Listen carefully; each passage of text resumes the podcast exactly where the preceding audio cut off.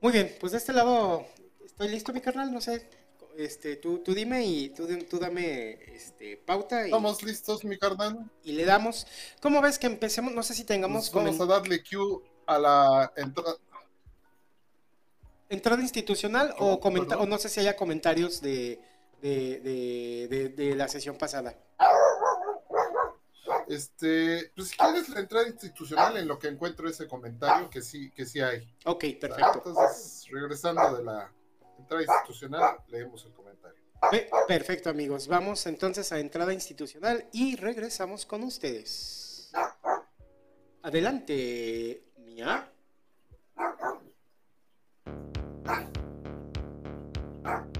Bienvenidos a Semi-Inteligencia Casi Artificial, charlas con sentido cuasi común.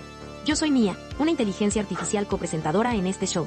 Con nosotros también están Manuel Aguilar y Francisco Hernández, quienes me consultan temas de historia, sociedad, cultura y entretenimiento, para posteriormente darme voz por medio de una aplicación y compartirles mis respuestas. Después, junto con ustedes, Manolo y Paco reflexionan y discuten los temas expuestos. Semi-Inteligencia Casi Artificial es un programa en vivo transmitido por YouTube y Facebook, así como también editado para las principales plataformas de podcast. Quédate porque estamos por comenzar. Esperamos que te diviertas tanto como nosotros. Adelante Manolo y Paco. Muy bien, mi carnal, pues ahí estuvo la entrada institucional. Entonces, este, ya habiendo eh, cumplido con el protocolo, ¿verdad? Este, no sé si quieras compartirnos, mi carnal, eh, comentarios de, sesiones pasadas o algo que, este, que, quieras comentar antes de entrar de, de, lleno al tema, mi carnal.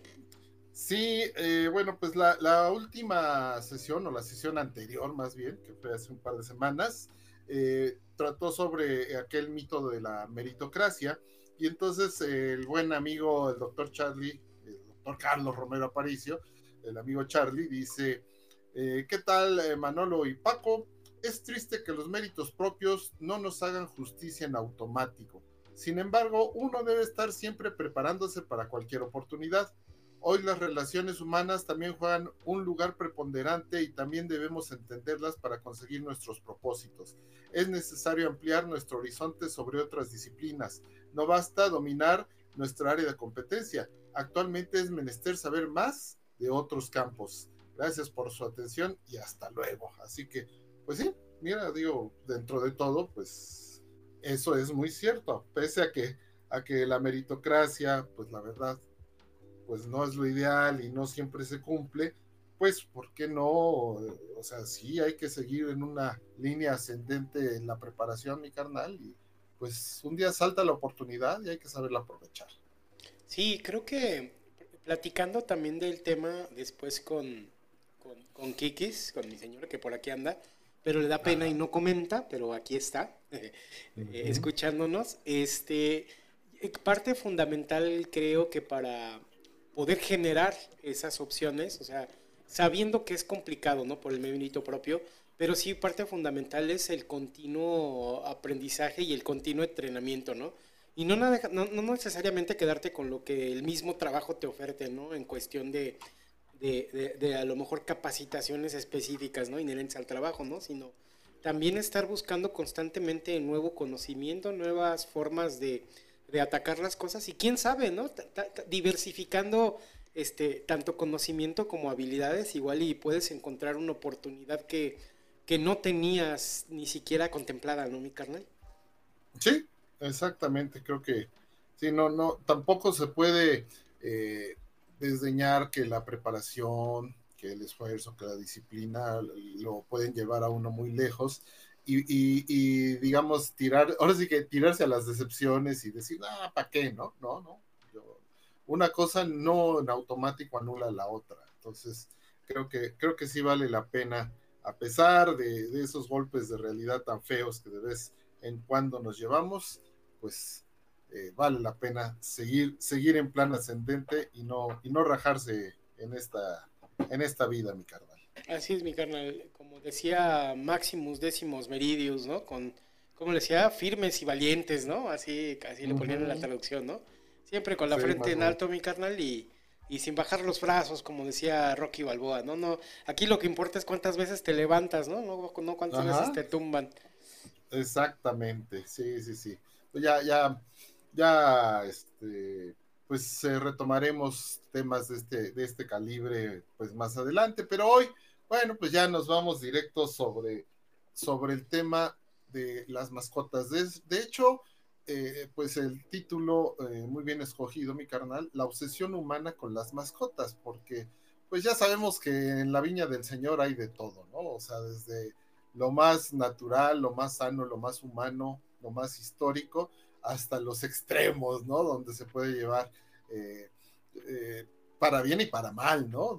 Hay extremo bueno, hay extremo malo, de, de, cualquier modo, o este pues eh, aquí es pinta para una reflexión y yo creo que es un tema que sí, sí nos, pues sí nos mueve y sí nos toca a muchos de nosotros, ¿no?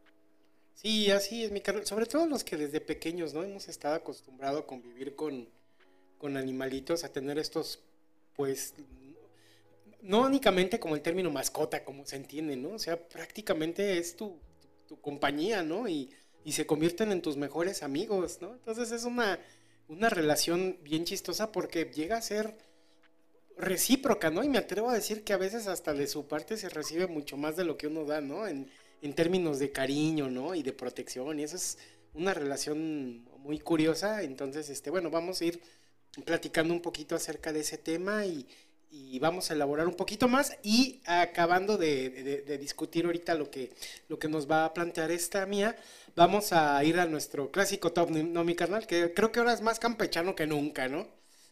Sí, o digo, se presta porque hoy escogimos este, una serie de personajes que, pues, que nos han tocado el corazón o que nos han llenado, que nos causan simpatía eh, que son mascotas, ¿no? Mascotas. También, también debo aclarar, digo, y, lo, lo, hago aquí público, que pues eh, no, no, no tuvimos la fortuna de, de, que nos acompañara una querida amiga, Mara Montero, una excelente periodista deportiva, pero que también tiene una carrera eh, paralela de las últimas dos, tres décadas en cuestión de la defensa de los derechos de los, de los animales. Ella pues iba a estar aquí, iba a ser nuestra experta, pero se atravesó un problemita de salud, le mando un abrazo muy, se disculpó porque ya estaba todo puesto, ya hasta nos había mandado su top de personajes y de mascotas y todo ese rollo, pero no pudo estar, pero algún día retomaremos con, quizás con el tema que también es interesante, mi carnal, de los derechos de los animales, ¿no? Va de la mano y ahí pues también ella es una verdadera autoridad, además de que es apasionada y estudiosa, en fin, así como es tan buena periodista y comentarista deportiva, es una excelente defensora de, los derechos de los eh, animales. Eh, lástima, lástima que no pudo estar hoy, que se recupere muy, muy pronto y pues eh, ahí de, algún modo también nos mandó su participación en este tema, ¿no? Campechano de las, de las mascotas o de los personajes animales favoritos que, que nos ha dado la, la cultura del entretenimiento, mi carnal. Así que sí, qué bueno que estamos eh, ya listos. Vamos a escuchar, eh, si no tienes inconveniente, pues de una vez la opinión, bueno, no la opinión, el ensayo que preparó Mía con respecto a, esto tan, tan grande que es, pues, eh, lo de las mascotas, como la, a lo largo de la vida pues de la historia han estado presentes con nosotros. Creo que está muy interesante y muy ilustrativo. Muchas cosas son muy sabidas, otras, bueno, pues pueden ser reveladoras y cómo se enfocan eh, eh, también en la actualidad, en los últimos años, en el presente, cómo se enfoca este tema de las mascotas en muchas partes, mi carnal. Sí, así es, mi carnal. Si quieres, este, ahora sí que sin más preámbulo, vamos al eh, video ensayo de Mía y este lo discutimos después junto con nuestro amable público que ya empieza a hacer presencia. Entonces, vamos con Mía, a ver qué nos, qué ah. nos comenta acerca del tema y regresamos con ustedes. Adelante, Mía.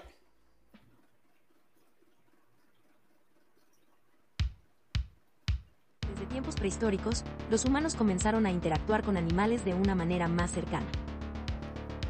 Se cree que los lobos fueron los primeros animales que se acercaron a los humanos, dando lugar a la domesticación temprana y al vínculo entre el hombre y el perro. Los perros eran útiles para cazar, proteger y compañía. A medida que las sociedades evolucionaron, otras especies también se convirtieron en mascotas. En el antiguo Egipto, los gatos eran considerados sagrados y se les criaba como compañeros y protectores de los hogares. En la antigua Roma, los perros, aves y otros animales exóticos eran populares como mascotas de la élite. Durante la Edad Media, las mascotas eran más comunes entre la nobleza y la realeza. Los perros de caza eran especialmente valorados. En el Renacimiento, la atención hacia los animales aumentó y se comenzaron a criar razas de perros y gatos específicas por sus características físicas y comportamentales. La revolución industrial tuvo un impacto en la relación humano-animal. Las mascotas se volvieron más accesibles para las clases medias y bajas, y se crearon organizaciones de bienestar animal. Se popularizaron los acuarios y los canarios como mascotas de interior. Siglo XX vio una mayor diversificación de las especies de mascotas, incluyendo pequeños mamíferos, reptiles y aves exóticas medicina veterinaria avanzó, mejorando la atención de la salud de las mascotas. La televisión y los medios de comunicación jugaron un papel en la popularización de ciertas razas y especies. En la actualidad, las mascotas ocupan un lugar importante en la vida de muchas personas. Los perros y gatos siguen siendo las mascotas más comunes, pero la variedad de opciones ha crecido enormemente. Las redes sociales han influido en la cultura de las mascotas, con cuentas dedicadas a animales que se vuelven populares. Bien ha aumentado la conciencia sobre el bienestar animal y la adopción responsable. Las mascotas existen debido a la evolución de la relación entre humanos y animales a lo largo del tiempo, que ha llevado a una convivencia más cercana y beneficiosa para ambas partes. Existen varias razones por las cuales las mascotas se han convertido en una parte integral de la sociedad humana. Las mascotas brindan compañía y afecto incondicional a las personas. La soledad es un problema común en la sociedad actual, y tener una mascota puede aliviar esa sensación al proporcionar una fuente constante de compañía y cariño. Se ha demostrado que interactuar con mascotas puede reducir el estrés, la ansiedad y la depresión en las personas. La simple presencia de una mascota puede tener un efecto positivo en el estado de ánimo y la salud mental.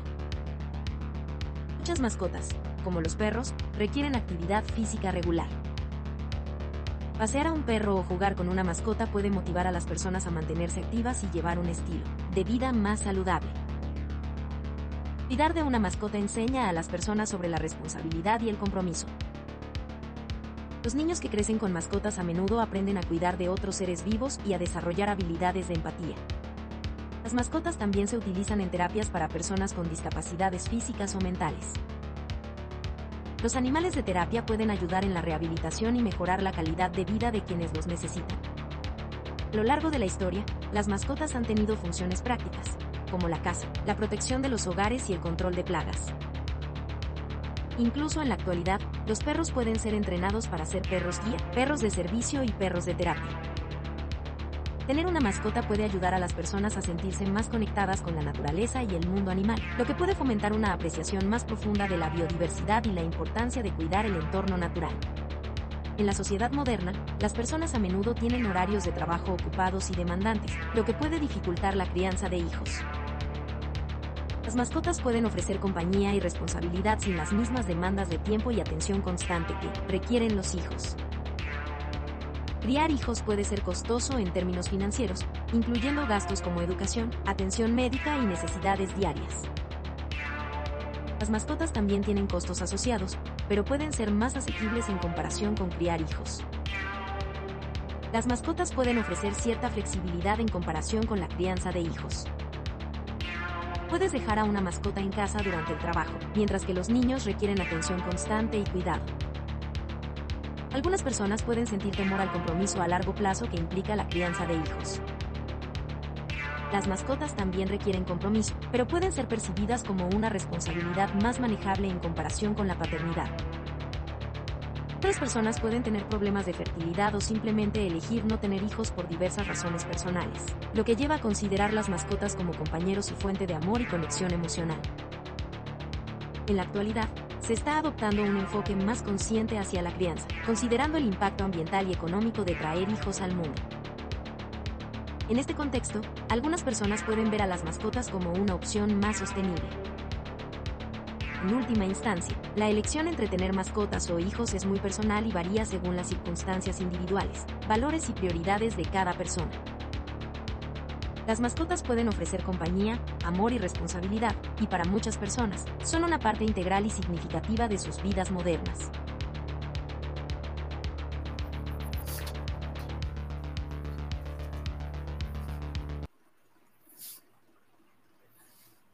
Muy bien, mi carnal. Pues estuvo el video ensayo de, de, de Mía. Y pues toca varios temas interesantes, ¿no? Bueno, nos lleva primero como desde la historia, ¿no? Que se cree que, que los primeros que llegaron ahí con los humanos, este, son los, este, eran los lobos. De hecho, hay una película bien padre que trata ese tema, ¿no? De que las primeras tribus y cómo se va acercando un lobo. No me acuerdo del título, ahorita, ahorita lo reviso y lo comparto, ¿no? Y cómo a lo largo de la historia, pues primero era como algo eh, inherente nada más a las clases altas, ¿no? Como algo muy, muy fifí, ¿no? El tener sus mascotas y todo esto. Y después se van haciendo pues animales completamente de compañía, ¿no? Tanto por la labor, ¿no? De, en, el, en las granjas, ¿no? De para lo que es este, poder estar trabajando con, con, con, ahora sí que con, con los borregos y todo esto, ¿no? Para, para las, las, funciones de pastoreo, toda la parte importante también de, de, de, de seguridad, ¿no? ya fuese en tu casa, ¿no? Inclusive en estos primeros campamentos humanos, pues los más escandalosos son los animalitos, ¿no? Que cualquier cosa luego, luego te alertan, ¿no? Y, este, y ya después, pues, está todo este tema, ¿no? De la, de la parte sentimental, ¿no? Del, del valor, del valor, eh, ahora sí que psicológico y emocional de la compañía, ¿no? Cómo es hasta terapéutico, cómo ya se han encontrado formas de involucrar a los animales animales de confort, ¿no? Para personas que están en los hospitales, eh, para personas que están padeciendo algún malestar mental, ¿no? depresión y todo esto, un animalito te puede ayudar a salir como de esas cosas, ¿no? Inclusive, ¿no? Al incorporar un animalito de estos te puede, te puede llevar a, a, a si, si, eres muy, muy, este, muy sedentario, pues por lo menos te tienes que parar a sacarlo que eche sus lodos, ¿no? Todos los días, ¿no? Ya con eso ya te moviste a poquito, ¿no? Y luego nos lleva a este otro que parecería un extremo medio medio complejo y medio difícil de entender, pero de esta parte, ¿no? De, de, de muchas familias y muchas personas que um, se, se, oye feo, pero que han decidido no, no tener como hijos y pareciera que en vez de hijos prefieren tener sus perrijos, ¿no? O la mascota que sea, ¿no?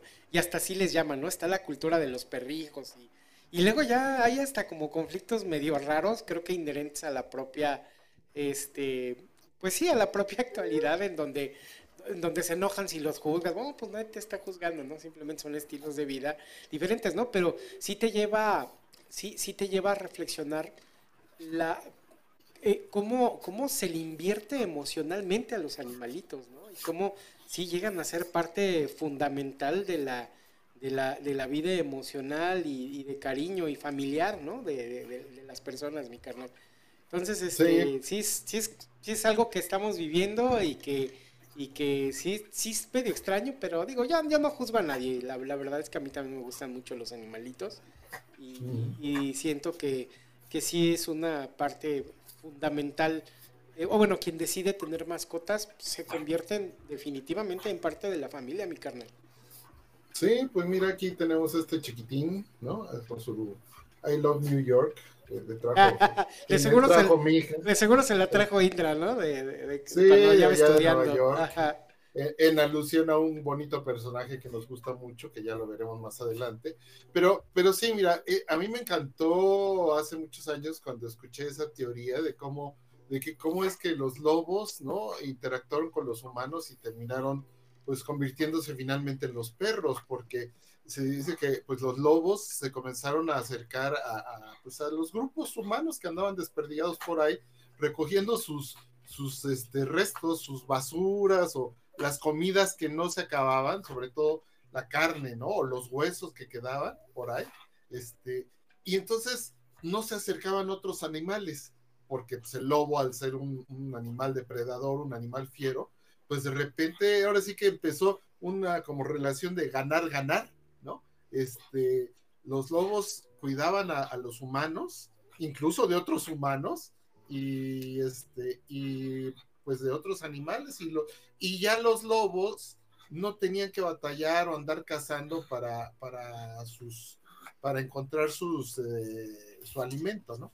Se va a despedir por unos minutos este chiquitín, porque de repente se incomoda, entonces, y ya le da calor con esta sudadera, ahorita el solito se la quita.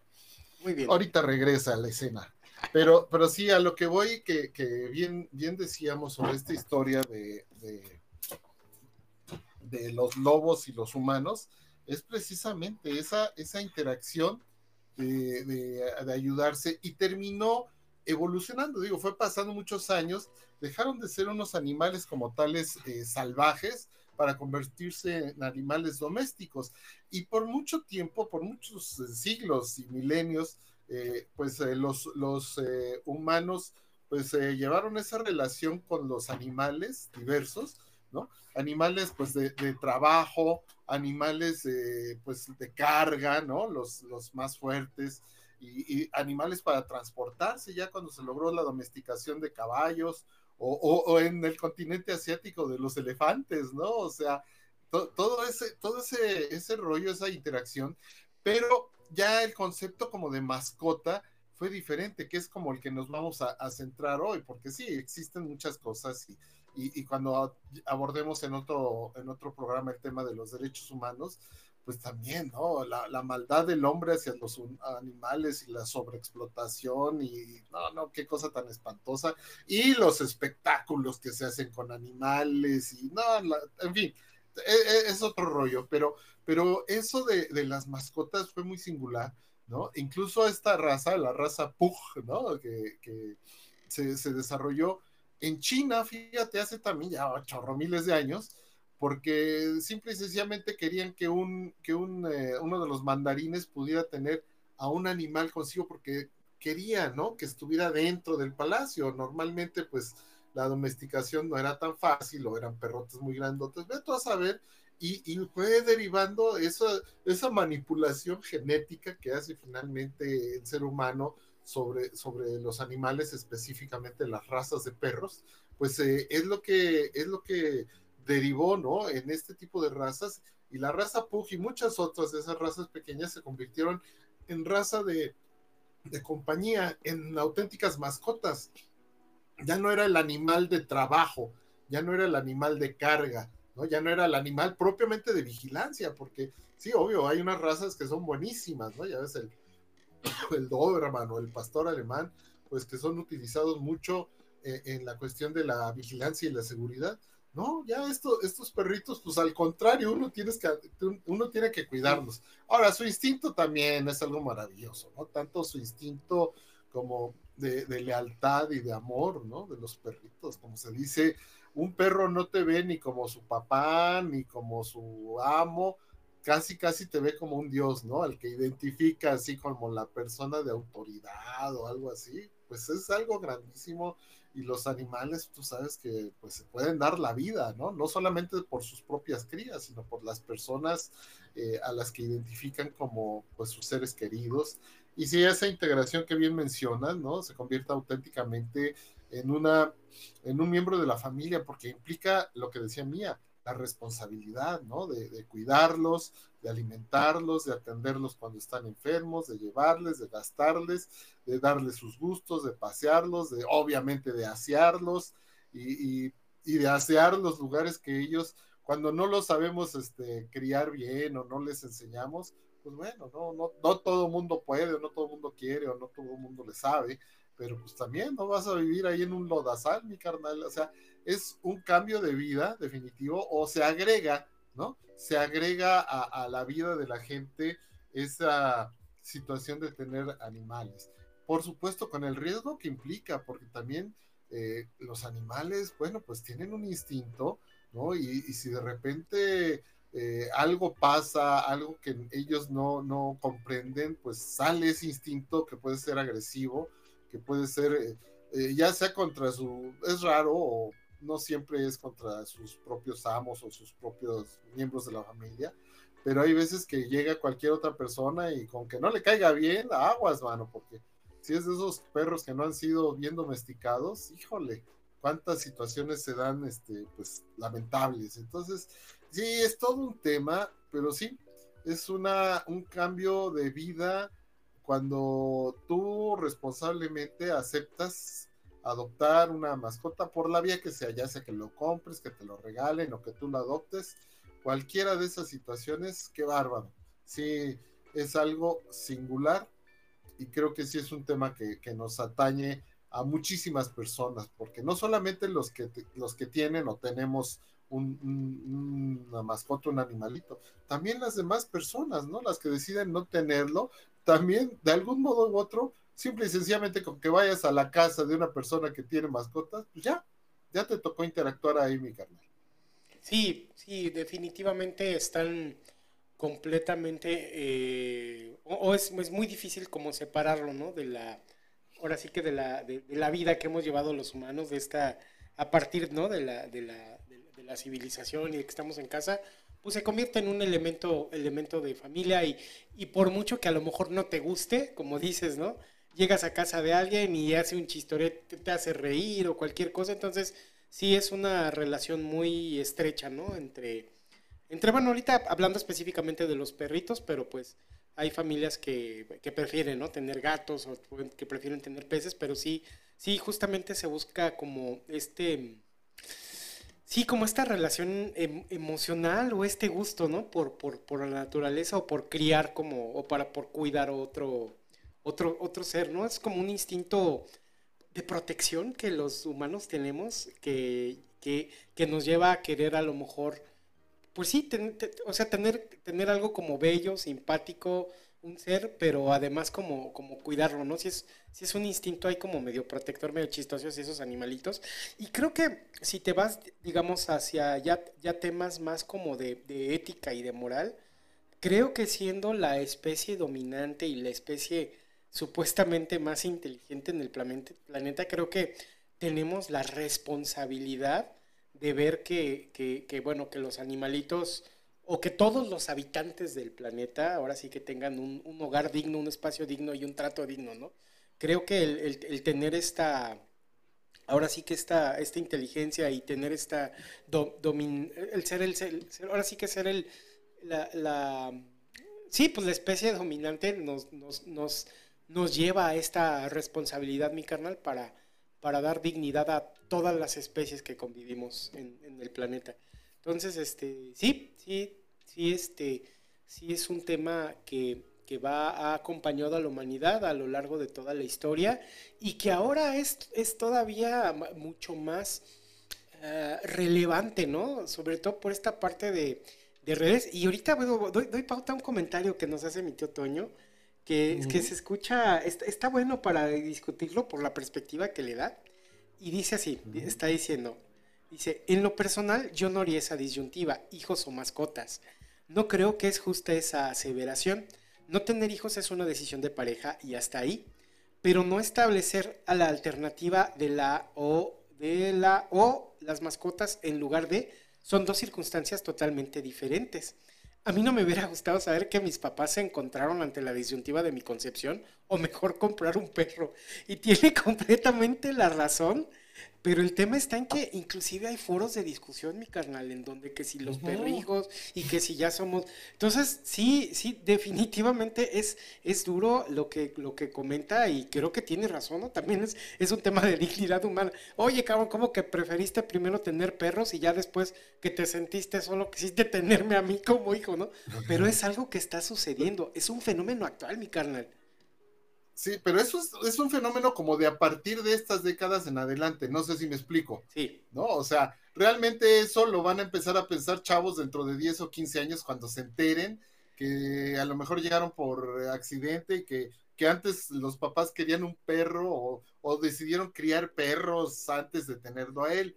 Sin embargo, va a haber, digamos, también es chistoso lo que voy a decir, va a ser una discusión inexistente para muchas personas que están firmes. No sé si me explico. Hay quienes ya no, ya decidieron no tener los hijos, pues ¿quién les va a reclamar? ¿No? O sea, nadie les va a reclamar.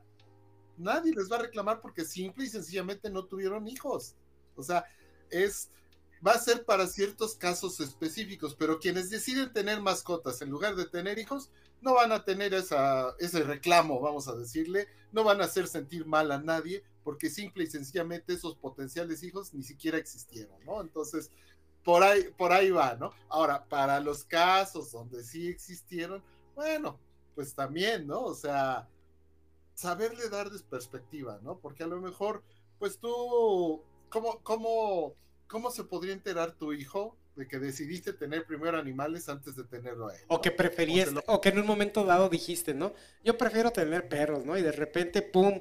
Se le fue la onda y nació el chamaco, no le vas a decir, ¿no?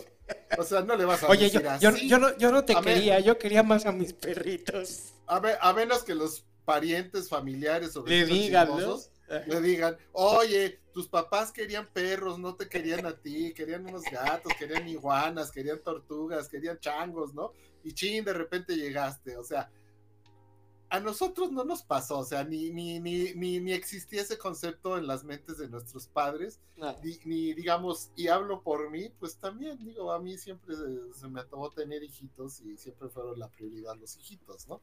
Este, ya después apareció, apareció a las mascotas y las mascotas que ha tenido, sobre todo mi hijo, que ha tenido eh, muchas especies y que le gusta tener eh, muchas, muchas más, ¿no? Pero, pero sí, sí es singular, sí es, es una perspectiva que solo le atañe, la verdad, la verdad, a estas nuevas generaciones. O sea, yo no, no, no veo que nadie, antes pues tenías mascotas e hijos por igual, ¿no? Porque pues también la situación, obvio, lo que hemos platicado en anteriores, la situación daba para eso y más, mi carnal, tener un chorro de chamacos y tener ahí los perros y órale, pero, pero ya al paso del tiempo estas generaciones sí están encontrando con esa disyuntiva, ¿no? De decir, ay, güey, no, no manches, o sea, a lo mejor ya tenías al perro, ¿no? y ahora voy a tener hijo, ¿qué hago con el perro? ¿no? O con los perros, o con el gato. Si ahora ya quiero tener hijos y ya viste lo que cuesta tener al perro y al gato y mantenerlo, pues obviamente es más caro, mucha más tiempo de inversión, como le decía Mía en, en el ensayo, ¿no? O sea, un perro como quiera que sea, le das de comer, lo dejas en tu casa, lo dejas bien protegido y dejas bien protegidos tus bienes, haces, haces tus cálculos pero el perro sí lo puedes dejar, mi carnal, ¿no? Los gatos, etcétera. Pero al, al niño humano no. Ese tiene que estar vigilado todo y el tiempo. Entonces, sí son disyuntivas singulares, ¿no? Y como dices, eh, se discuten en foros y se echan, eh, se echan cacayacas unos a otros y nadie pondera, ¿no? Nadie pondera. Oye, es que cada caso es particular y cada decisión es absolutamente particular. Y, si la decisión es uno u otro, así como lo plantea mi tío Toño, es una situación súper triste, ¿no? Porque ni siquiera tendrían que estar, o sea, ni siquiera es como el mismo nivel de, decisión. O sea, creo que ya eso conllevaría que no se tiene el contexto adecuado de cada una de las cosas, ¿no? Pues son cosas finalmente completamente diferentes. Desafortunadamente, la discusión existe. O sea, hemos llegado a ese, y yo creo ahorita más adelante entramos en, ese, en esa discusión, pero ya, ya, yo lo había platicado en alguna otra sesión, mi carnal, te digo que me tocó ver en, en unas vacaciones en, en, Chicago, que tienen, es una ciudad que a mí me, me, dio esa impresión de que es una ciudad muy pet friendly, con muchos espacios y todo eso, pero llevaban a la, ya a casos exagerados y ya decadentes en donde llevaban a sus dos Pomeranians, así muy fifís en su carriolita, súper fina, que vale más que mi camioneta. Y, este, y los llevaban muy, muy contentos paseándolos ahí por la calle más, más fifí, ¿no? Y, y pobres perros, ¿no? Todos ansiosos porque lo que les gusta es estar, la verdad son animales y lo que les encanta es estar caminando y es estar oliendo las pipis de los otros perros, pero ni siquiera los dejan, ahí los tienen trepados todos vestiditos muy monos entonces ya te habla de una cierta distorsión de la realidad por parte de la gente en donde este cariño y esta cultura del bienestar, digamos, hacia los animalitos, hacia los mascotas, llega a modificarse por completo, llega a, ser completamente distorsionada por una situación ya, ya, ya, decadente y, extraña y, que los lleva, y esos justos son los que agarran y se ponen a discutir que, que prefieren tener hijos a tener, digo, porque prefieren tener perros o mascotas a hijos, ¿no? Y es como, a ver, espérense, es que estamos hablando de, de temas completamente diferentes. Sin embargo, existe esa, esa discusión, mi carnal. Pero sí es, este, sí, es, sí es peculiar y sí es, es triste y es como extraño y, pero creo que es un, es, es fruto de nuestros tiempos, ¿no? Tan, como deshumanizantes, ¿no? Es, es, una situación muy peculiar.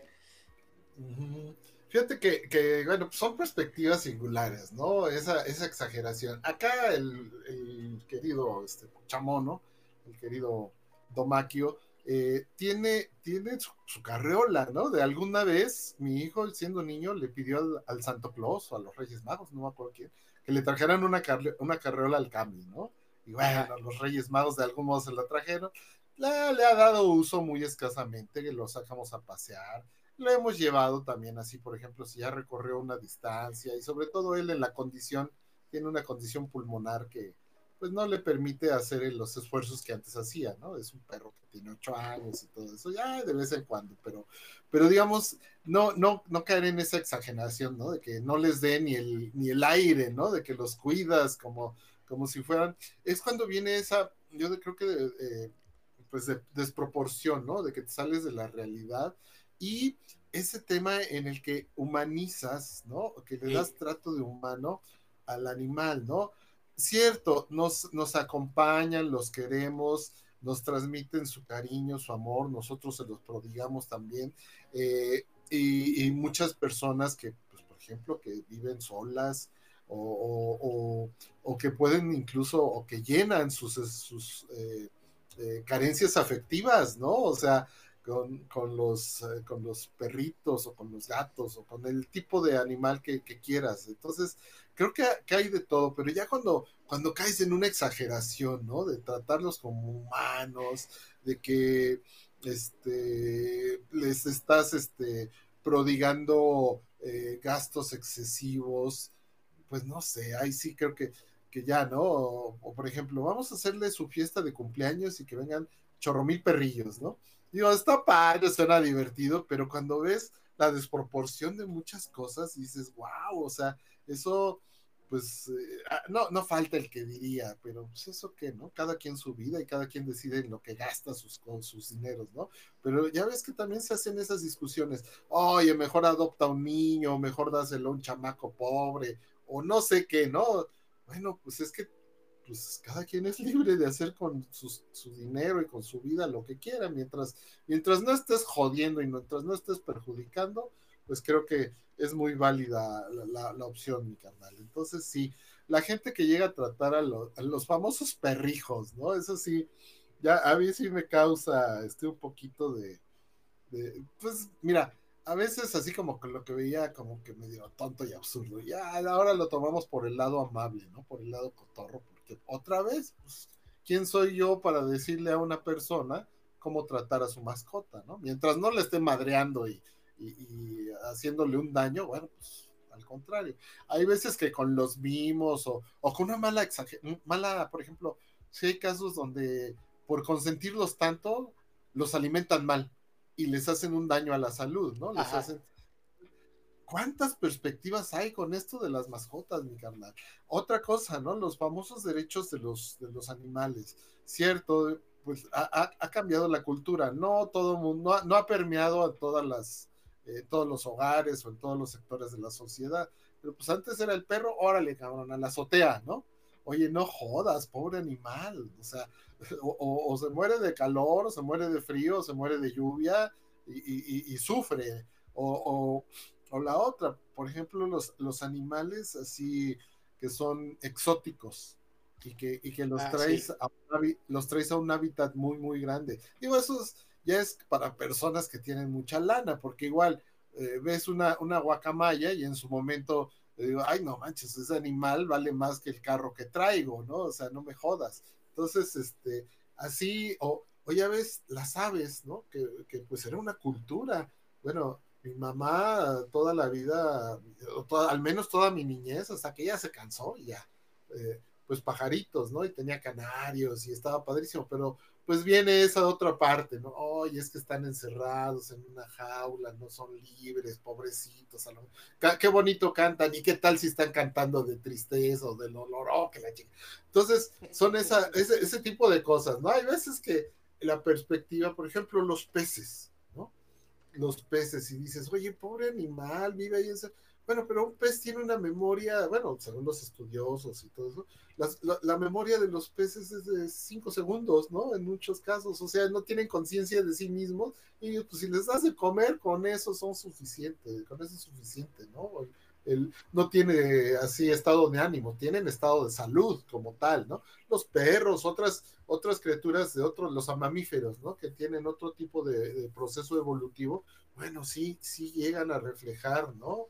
Su estado de ánimo, la tristeza, tú, lo, tú le puedes ver la alegría, la tristeza, el dolor, ¿no? A, un animal como un perro reflejado en los ojos y, pues te, conmueve, te llama, te, en fin, mi carnal, esto de, las mascotas sí, sí da para, para muchos, tiene muchas aristas, como se dice, pero creo que eh, lo principal es reconocer que una mascota como haya llegado a tu vida, se convierte de inmediato en una responsabilidad y tienes que ser una persona consciente de todo lo que puede necesitar.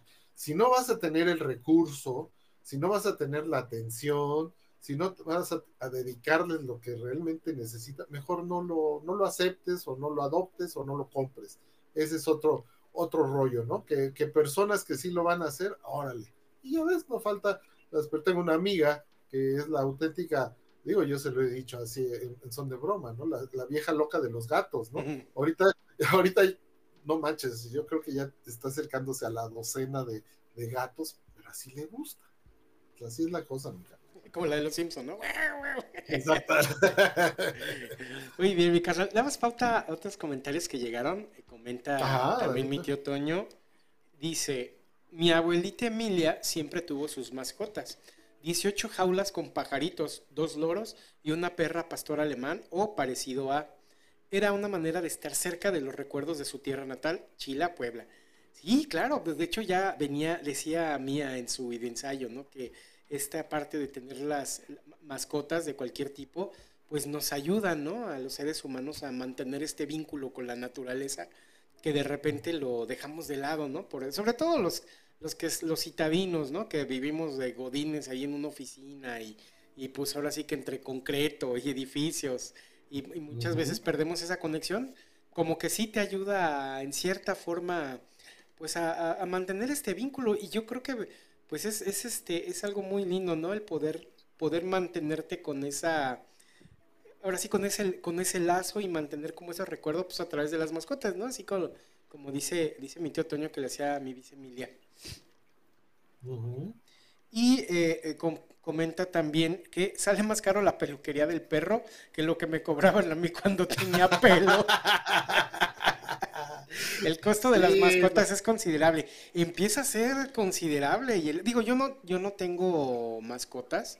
Desafortunadamente el estilo de vida de estar más tiempo en la oficina que en casa, pues tampoco es para... O sea, sí he pensado, ¿no? Como, híjole, cómo me gustaría mucho, pero me gustan ahorita mucho los, los Stratford Bull Terrier, los que son como azulosos, que tienen cara de bobos y así cabezones. Pero digo, bueno, si no voy a estar en casa, no lo va a poder atender, pues eh, es, un poquito complicado, ¿no? Porque sí, sí, sí es, bien sabido que, que, demandan muchísima compañía, ¿no? Pero bueno, este, digo, volviendo al tema que decía Víctor Toyo, la, la, parte de la, como no tengo mascotas, no conozco tanto el costo, pero sí, Sí sé que ya hay boutiques especializadas, inclusive para darles masajes y, luego la parte de la, cuando están enfermitos, pues también las medicinas y todo eso. Creo que sí, sí, se necesita una, una buena lana y tú los pagas, ¿no? O sea, digo, la última vez que me tocó hacerme cargo de un animalito fueron, era del, del, Hagen, no sé si te acuerdas. Eh, digo, perdón, de, Hagen es de mi papá, perdón, de este Yago. Eh, Yago eh, ah, Yago, sí. El Yaguito. era Sí, era, era bravo como la chingada y enojón. Este, y sí, sí de repente llegaba a tener como, se llegó a enfermar un por de veces como de los pulmones y bata. Sí recuerdo que de repente era la quincena en las medicinas del perrito, ¿no? Para que se, para que se curara. Entonces sí, sí es una inversión también importante y sí es una responsabilidad que demanda esta inversión, ¿no? Sí, exactamente. Digo, acá, acá, este, pues a cada, caso es singular, ¿no? Por ejemplo, aquí el querido, el Cami, que ahorita está aquí echadito, ahorita, se los muestro para que vean que, que se la pasa bien el chamaco. Vamos, a, vamos a darle un volteón a esto. estaba echado, pero ahí anda. Ahí anda el chiquitín. Ahí está. Nada más llega, se echa. Así es feliz en su vida. Ay Dios, ya le perdí la perspectiva. Aquí está echado. Bueno, ahorita se reacomoda y lo volvemos a enfocar. Este, sí, sí, el costo, qué bárbaro, ¿eh? Pero mira, hay cosas que son necesarias, obligatorias, como lo son, por ejemplo, pues eh, la salud, ya lo dijiste, las medicinas, los tratamientos según la enfermedad, si es muy sencillito, si es complicada, si es crónica, pues ya, ya se te va una lana, ¿no? El, especialista pues cobra como especialista, los veterinarios. Pero, por ejemplo, esa, esa cultura o esa mercadotecnia, ¿no? Que se ha hecho, este, de los juguetitos, la ropita, y cómprale una bandeja donde esté más, eh, más bonita, más brillante, más lujosa, y se dejan pedir las perlas de la Virgen, ¿no? Las tiendas así, pues que se vuelven grandes empresas, ¿no? Por ejemplo, la compañía Petco, ¿no? Que es, pues, es estadounidense, pero qué barra, o sea, ha convertido en una transnacional importante, porque pues en todo el mundo hay mascotas, mi carnal. En todo el mundo, en todos los países, puedes explotar y, ganar dinero, así las ropitas, ¿no? Así como esta. Y digo, bueno, pues ok, qué, buena onda que, se le pueda consentir, pero sí, hay veces que si lo mandas al spa, ¿no? Al spa de, mascotas. O, o, los hoteles que también, ¿no? O sea, los hoteles, los hoteles pet friendly o los restaurantes pet friendly, donde puedes libremente ya entrar con tu mascota y pues obviamente pues cobran una lana más porque implica un gasto más y bueno, pues quien esté dispuesto a y que tenga la posibilidad pues que la pague. Entonces, sí, esto de, de, tener el animal, sí, sí implica, hay veces y uno dice, bueno, se hace de corazón, ¿no? Pero pues en una casa donde a lo mejor el recurso económico no abunda y adoptas el perrito callejero y o te lo regalan, o, tú sabes, sabes que por ejemplo en otro hogar no lo están tratando bien, no, pues que se venga para acá, ¿no? Híjole, mano, pues ahí sí, se está moviendo la cámara, porque se está moviendo el pujo.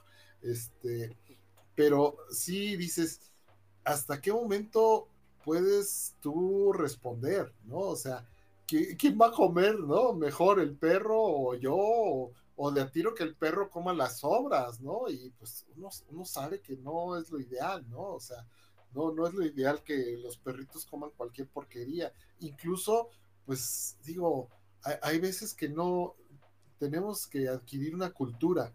Por ejemplo, yo de niño, así de chao, todo, hasta que fui un adulto joven, yo supe que los perros no debían comer chocolate, mi carnal porque no lo digieren, les puede hacer daño y se puede hasta morir, ¿no? Son o nueces, creo que también las nueces no, no son, no es lo mejor para, para los perros. Entonces, digo, poco a poco, sí en ciertos sectores va permeando eso, ¿no? Vas, bueno, vas conociendo más, vas sabiendo más, qué bueno que se extienda la cultura de la, de la protección a los animales y del buen cuidado a los animales, pero híjole, prevalece tanta ignorancia que de repente, pues tú, a lo mejor el niño, por la buena intención, le comparte al perro su, barra de chocolate y madre, güey.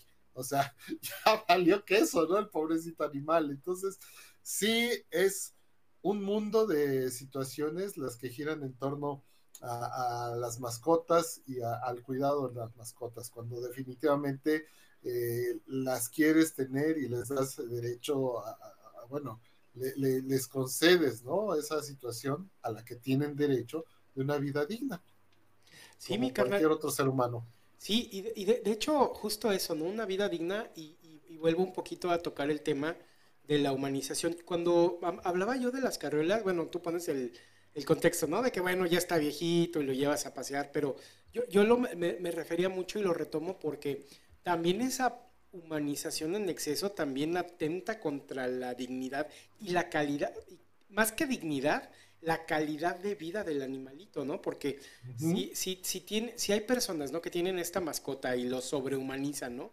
En donde que no lo, así como dices, ¿no? Que no le den ni el sol, que pues es un perro y su naturaleza es estar olfateando, ensuciarse, impregnarse de olores, o sea, todo eso son este están eh, embebidos en sus genes, ¿no? Son partes de su, de su instinto. Entonces, cuando los humanizan y no los dejan comportarse de manera natural o a lo que su instinto los lleva, también es una especie como de, abuso, mi carnal. Y, eso aparentemente estás, bueno, para la persona obviamente no está queriendo hacerle el mal, no está queriendo protegerlo y tratarlo, pero al quererlo tratar como humano, ahí es en donde se pierde como esa perspectiva y, pues también al perro le, le, causan una serie de, pues sí, de, de, vejaciones, ¿no? En su calidad de vida, ¿no? Que, que finalmente lo que le deberías dar esos espacios para que olfateen, para que para que pues puedan tener como este comportamiento instintivo, ¿no? Que, que, tienen, ¿no? Porque sí hay que entender que no son humanos. Y ha habido casos horribles, mi carnal, con mascotas que las humanizan en exceso. Eh, eh, no sé si, y, de animales exóticos, digo, cambiándole un poquito, ¿no? El tema de perro, pero sí, así como estas situaciones extremas de, de mascotas. Estaba yo leyendo el otro, no me acuerdo si lo escuché en un podcast o me salió en TikTok o lo leí ahí en, un, en, en, en algún reportaje eh, de una señora que tenía como mascota un chimpancé. Y lo tuvo desde chiquito y desde muy chiquito lo trataba, así como en la, el planeta de los simios, como a César, ¿no? lo, tenían ahí su pero ahí sí lo trataban como, como animalito, pero de repente, pues tú sabes que estos animales son 10 veces más fuertes que uno, ¿no? Y cuando llegan a, a, su edad este, adolescente, pues son completamente temperamentales, igual que de enfadoso que uno, pero pues imagínate con esa super fuerza, ¿no?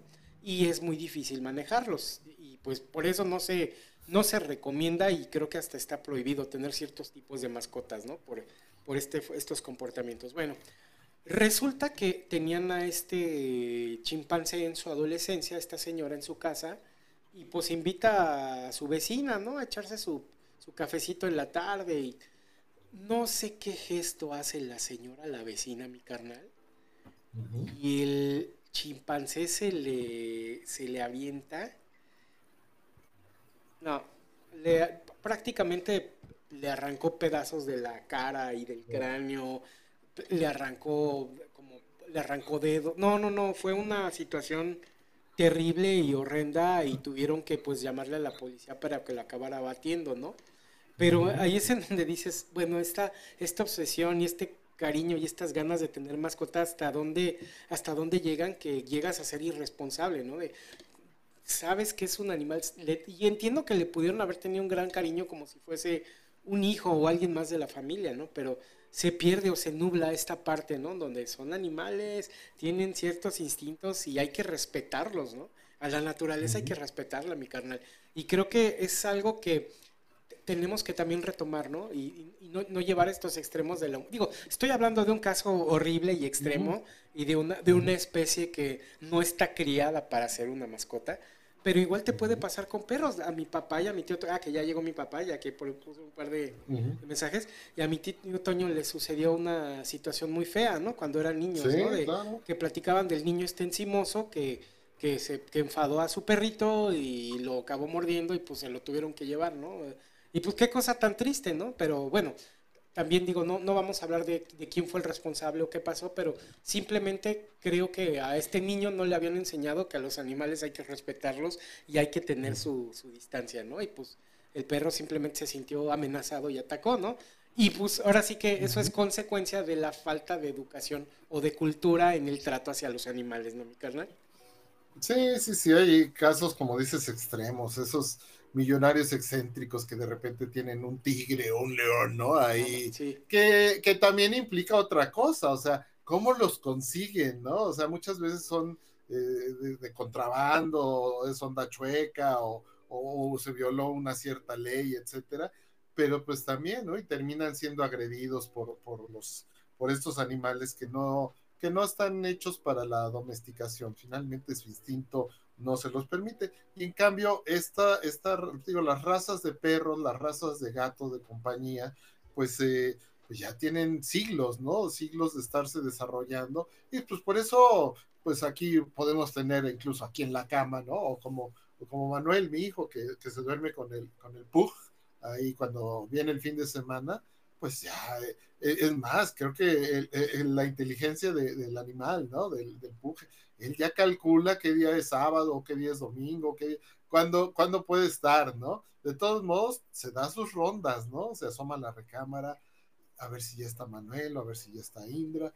Así, así es con estos eh, perritos, pero digamos, ya les viene de genética, ¿no? De, de, tantas y tantas generaciones en que han sido animales de compañía, ¿no? En que desarrollan, ya sabemos que hay, por ejemplo, los Doberman es un caso diferente, ¿no? Esos podrían atacar hasta su propio amo, es lo que se dice, ¿no? Cuando, que, cuando se pierden eh, eh, eh, la cordura o cuando les resalta demasiado el instinto, un, ¿no? un instinto muy salvaje, pues podría ser, ¿no? Pero hay otros que son, por ejemplo, se dice que las, las perras pastor alemán, las hembras de pastor alemán, pues que son las perfectas para cuidar a los niños, porque saben que es el niño o los niños de la casa y los cría, los cuidan como si fueran sus propios cachorros, ¿no? Entonces, sí, qué, qué, qué situación tan singular, ¿no? De, el desarrollo de las mascotas. Obvio, también eh, por, por, la calidad de vida de, de, de, la mascota, del perrito, sobre todo los perros que son, que se dejan domesticar, ¿no? Porque los gatos tienen otro tipo de temperamento, otro tipo de... Y también hay que dejar de humanizarlos, ¿no? Porque de, inmediato, de inmediato, ¿no? Se hacen las historias de, de, la soberbia del gato y que, no, el gato es, eh, él, él, eh, para ti no eres Dios, él es Dios y tú eres su súbdito y toda la cosa, ¿no? Y bueno, obviamente es padre padre en el aspecto del entretenimiento, ¿no? Seguir esas situaciones, pero ya sabemos que un gato es mucho más difícil de domesticar que un perro, ¿no? Un, gato está cañón que te obedezca, entonces sí puede ser, pero uf, debe ser un eh, eh, porcentaje ínfimo de, gatos que, que, logras hacer a tu estilo. El gato le vale, en cambio el perrito sí se puede adaptar a tu estilo, ¿no? Si tú eres una persona muy activa, ¿no? Activa físicamente. Pues esos perros, ¿no? Se adapta y andan corriendo contigo y van y te siguen y puedes tú andar en la bicicleta y él viene detrás de ti o si se sabe comportar, lo pones en la canastilla y no, no hay bronca, ¿no? Entonces, sí, e, e, el, el perro se convirtió pues por antonomasia en, el, en, la, en la, pareja, bueno, en la, la especie animal de compañía, ¿no? Bueno, pues el clásico, el mejor amigo del hombre, pues es un perro, ¿no? Así, así se dice, pero este, sí, ya cuando te metes a otras cosas es difícil. Por ejemplo, eh, las, las otras mascotas que al paso de los últimos años, eh, décadas, fueron, eh, fueron haciéndose más populares, también implican muchas cosas. Los reptiles, ¿no? Mm. Reptiles, ¿no? Los anfibios, las ranas, que hay unas preciosidades, hay unas también especies exóticas, y hay de todo, en, el, en los mercados hay de todo, ¿no? Tanto los,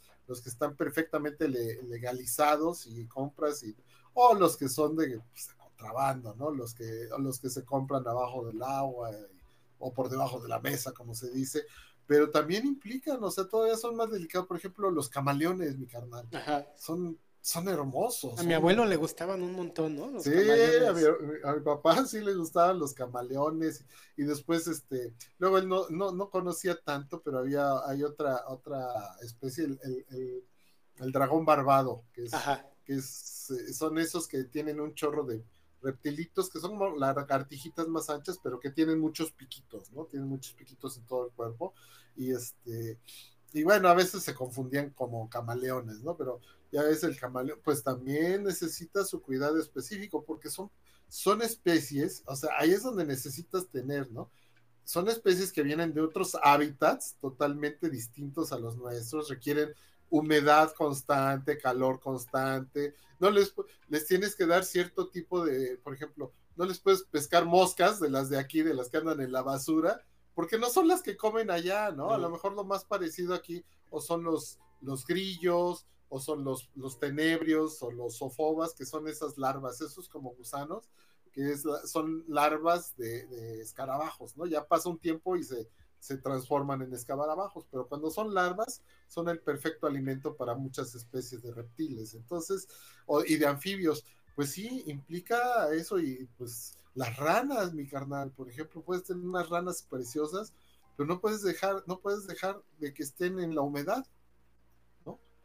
Todo el tiempo tiene que ser, por ejemplo, las, las tarántulas, ¿no? Que son muy resistentes porque al contrario son, vienen de ciertos este, hábitats donde el calor es extremo y no, no necesitan estar tomando agua, pero no pueden estar eh, de repente muy fríos, en fin, todas esas especies que, o la, la, las serpientes, que también a mucha gente le, les causa horror, ¿no? Una serpiente, pero las, sobre todo las serpientes, las constrictoras, ¿no? Las, que, que, como las boas o los pitones y todo eso, que hay de todo, hay unos ejemplares un poquito más baratos porque son acá a lo mejor nacional, pero los que son importados cuestan una fortuna, mi carnal, ¿no? Y también lo que implica ¿Qué implica, por ejemplo, pues estarles consiguiendo su alimento y tenerles limpios el hábitat para que no se mueran y la temperatura?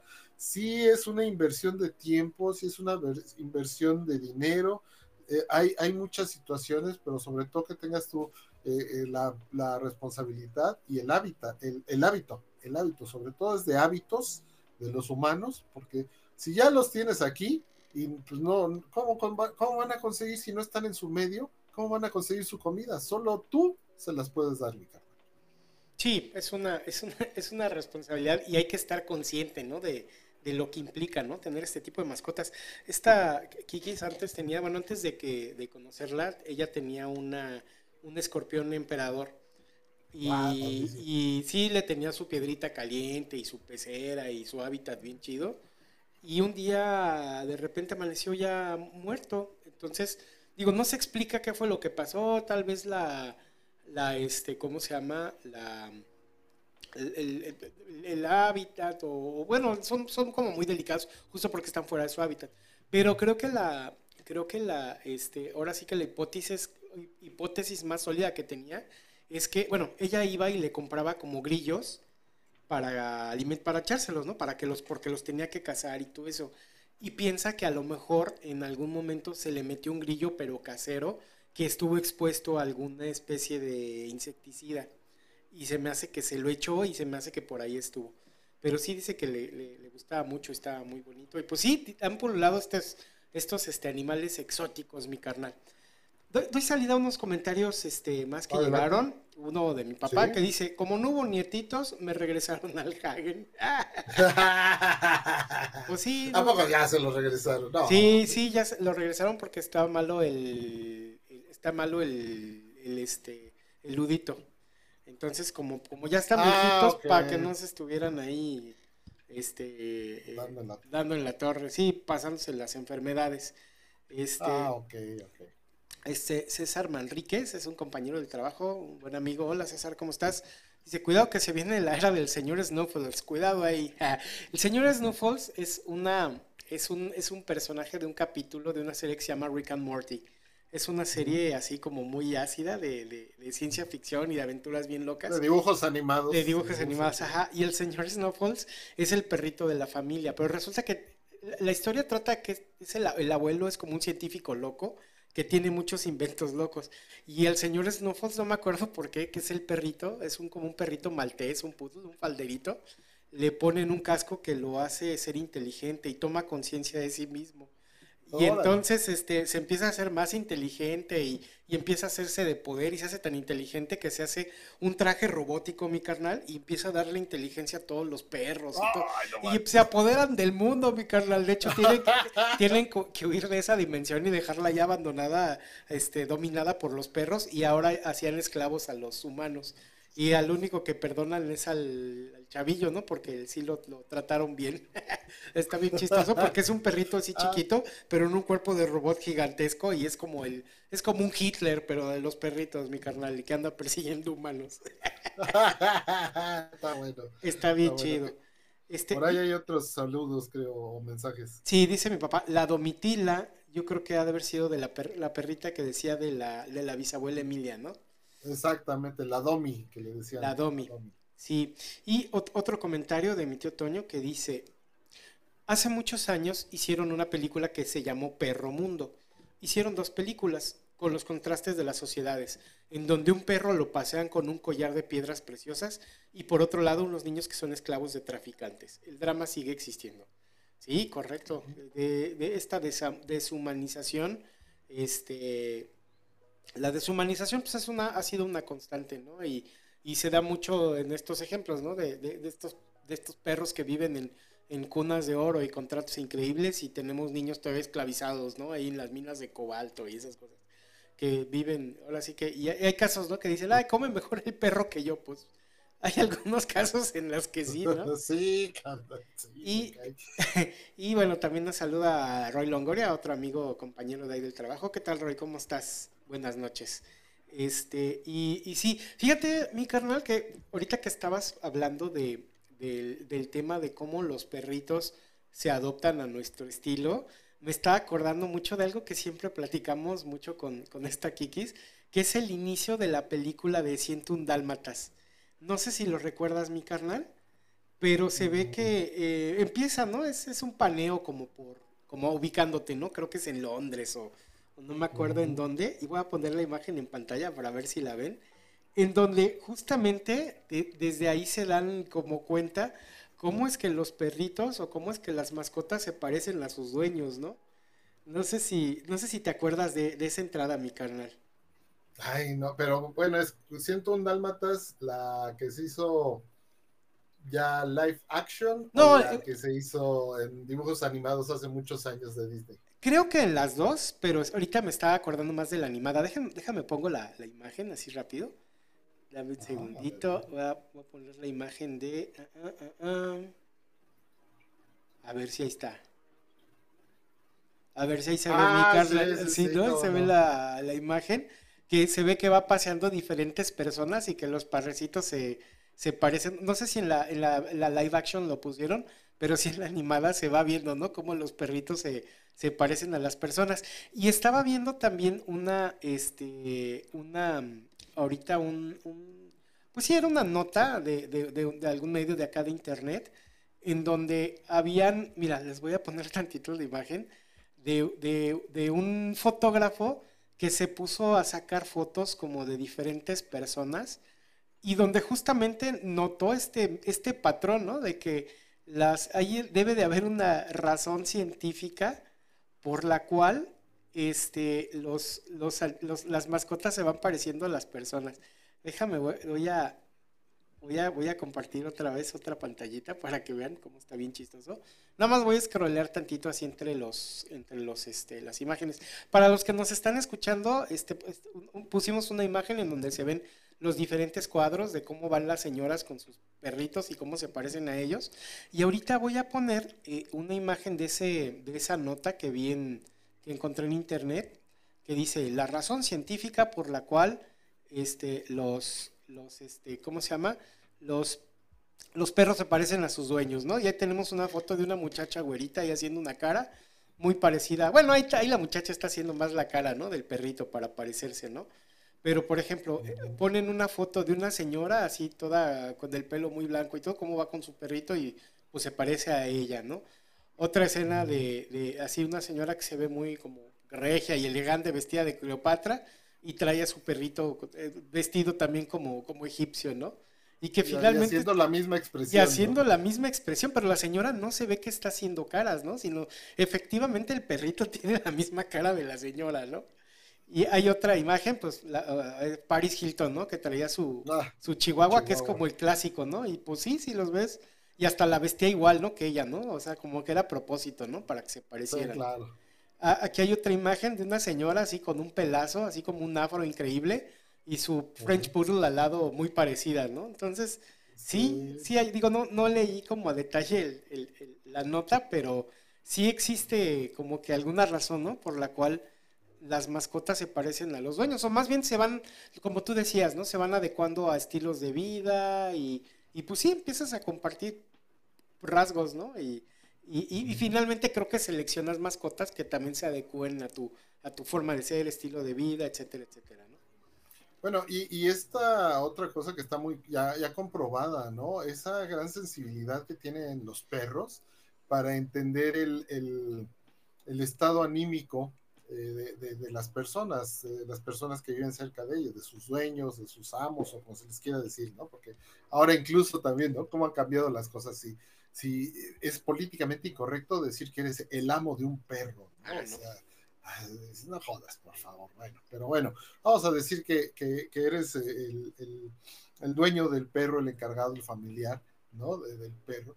Pues muchas veces el perro es el que yo creo que es el que entiende mejor, ¿no? Ese sentimiento del humano. Si, si llega medio triste, ¿no? De la persona, el familiar, el niño, el papá, la mamá, alguien llega triste, pues ahí se acerca a tratar de, de- consolar, ¿no? Y, y si está eh, alguien contento, pues a festejarle todo y a querer jugar, ¿no? O cuando alguien está, al- alguien de la familia está enfermo y el perro entiende, pues ahí está, ¿no? Cuidando, tratando de alegrar, en fin, sí, sí sirven. Incluso, digo, yo, me, ha, me ha pasado y cuántas veces llega uno así medio, medio eh, depre o andas así y llega el perrito y de inmediato, ¿no? O sea, lo ves y te cambia el estado de ánimo, él, él como que sabe que necesitas eh, o el consuelo, la compañía, o la risa, o la sonrisa, y bueno, ¡pum! ¿no? Eh, parece, parece magia, pero ellos entienden. Igual, así como cuando lo sabes educar y cuando tienes la paciencia, ¿no?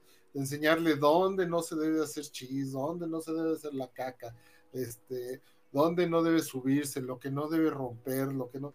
Eso, pues es que el perro tiene, digo, hay, también entre las razas se dice que hay unas razas más inteligentes que otras, por supuesto, eso no me cabe la, la menor duda, pero, pero, pues el perrito no lo va a hacer solo, solo no, no va a aprender ciertas conductas si tú no se las enseñas, mi carnal. Entonces, ahí está otra parte de ese, de esa calidad de vida que te puedes dar tú, ¿no? Con un poquito de paciencia, un poco de disciplina, eh, el cariño que le quieras dedicar, ¿no?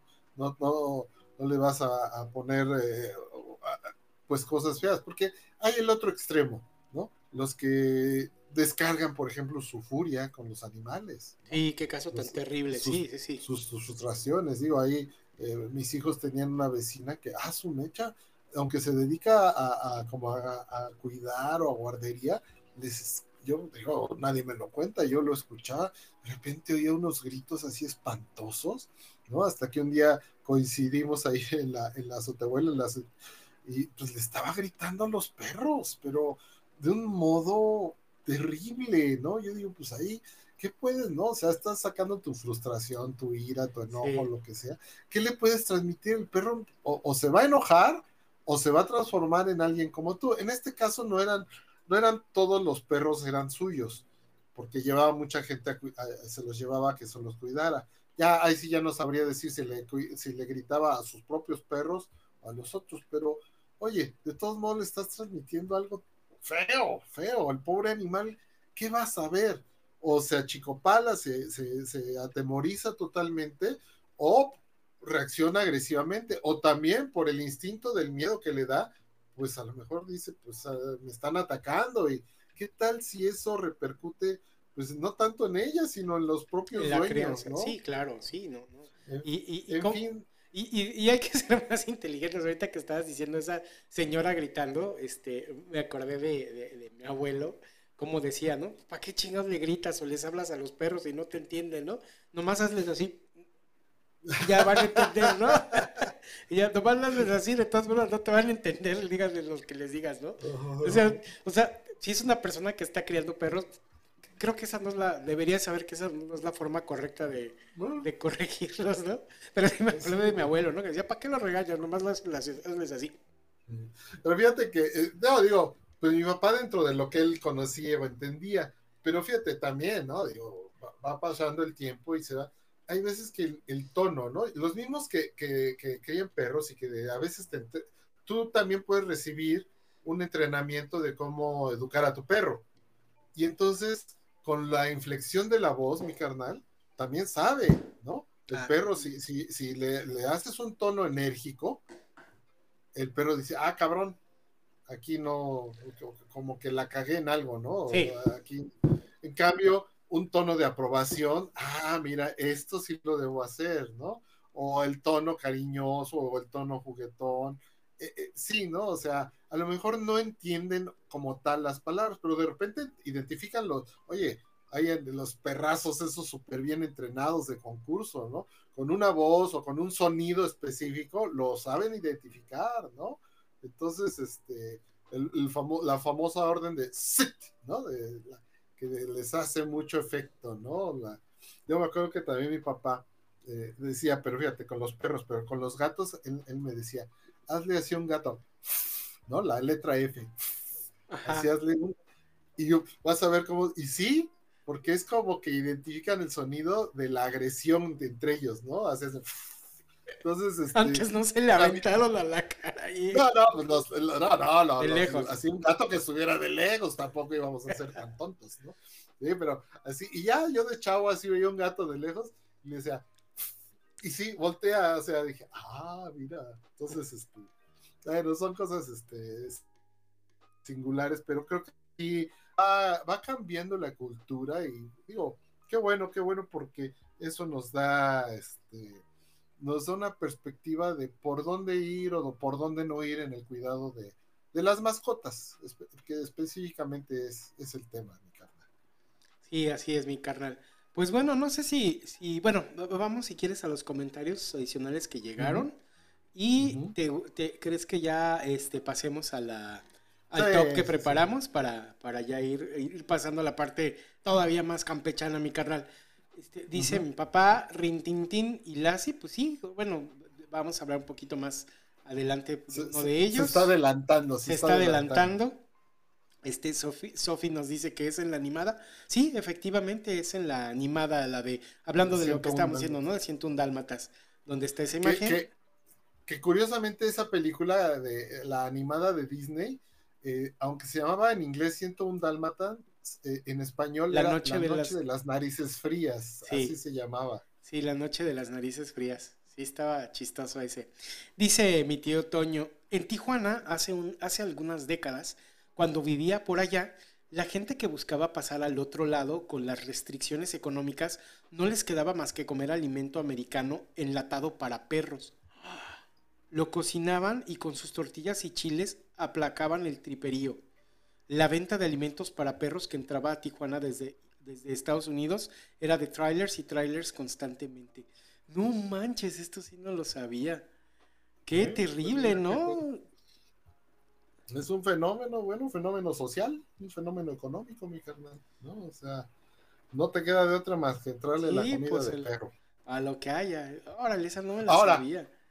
Ahora, para como está ahora, no manches, o sea, mejor tortillas y frijoles, pinches latas de comida de perro están carísimas. Así, a ver, a ver, cabrón, cómprate un Eucanuba a ver si es cierto, ¿no? No, un, Royal Canin. Un Royal Canin, sí, no, no. No, están carísimas, mano. Que, no, que, que, que, con limón y una salsita yo creo que sí, sí han de estar buenos. y comenta, comenta mi tío Toño adicionalmente, hay que atender para quien quiere humanizar a un perro puede suceder que el propietario se ubique al nivel del perro. Hay casos extremos. Y ya creo que ya son muchos factores en estos casos de humanización de ya temas de otra índole, ¿no? decía, creo que es César Millán, ¿no? El encantador de perros, ¿no? No hay perro malo, lo que hay son malos, malos dueños, ¿no? Sí, sí, por supuesto. tú, enseñas a un perro a ser agresivo y pues... Oh, sí, se va a ser agresivo mucha gente le tiene un miedo irracional a los perros, ¿no? Aunque le digas, mira, no te va a hacer nada, no, ni madre, ¿no? O sea, porque a lo mejor tienen experiencias con perros que sí fueron agresivos, ¿no? Entonces, sí, sí, sí, también, también eso, eso marca a muchísima gente, mi carnal. Sí, hay un caso bien, bien curioso de, de política internacional, mi carnal.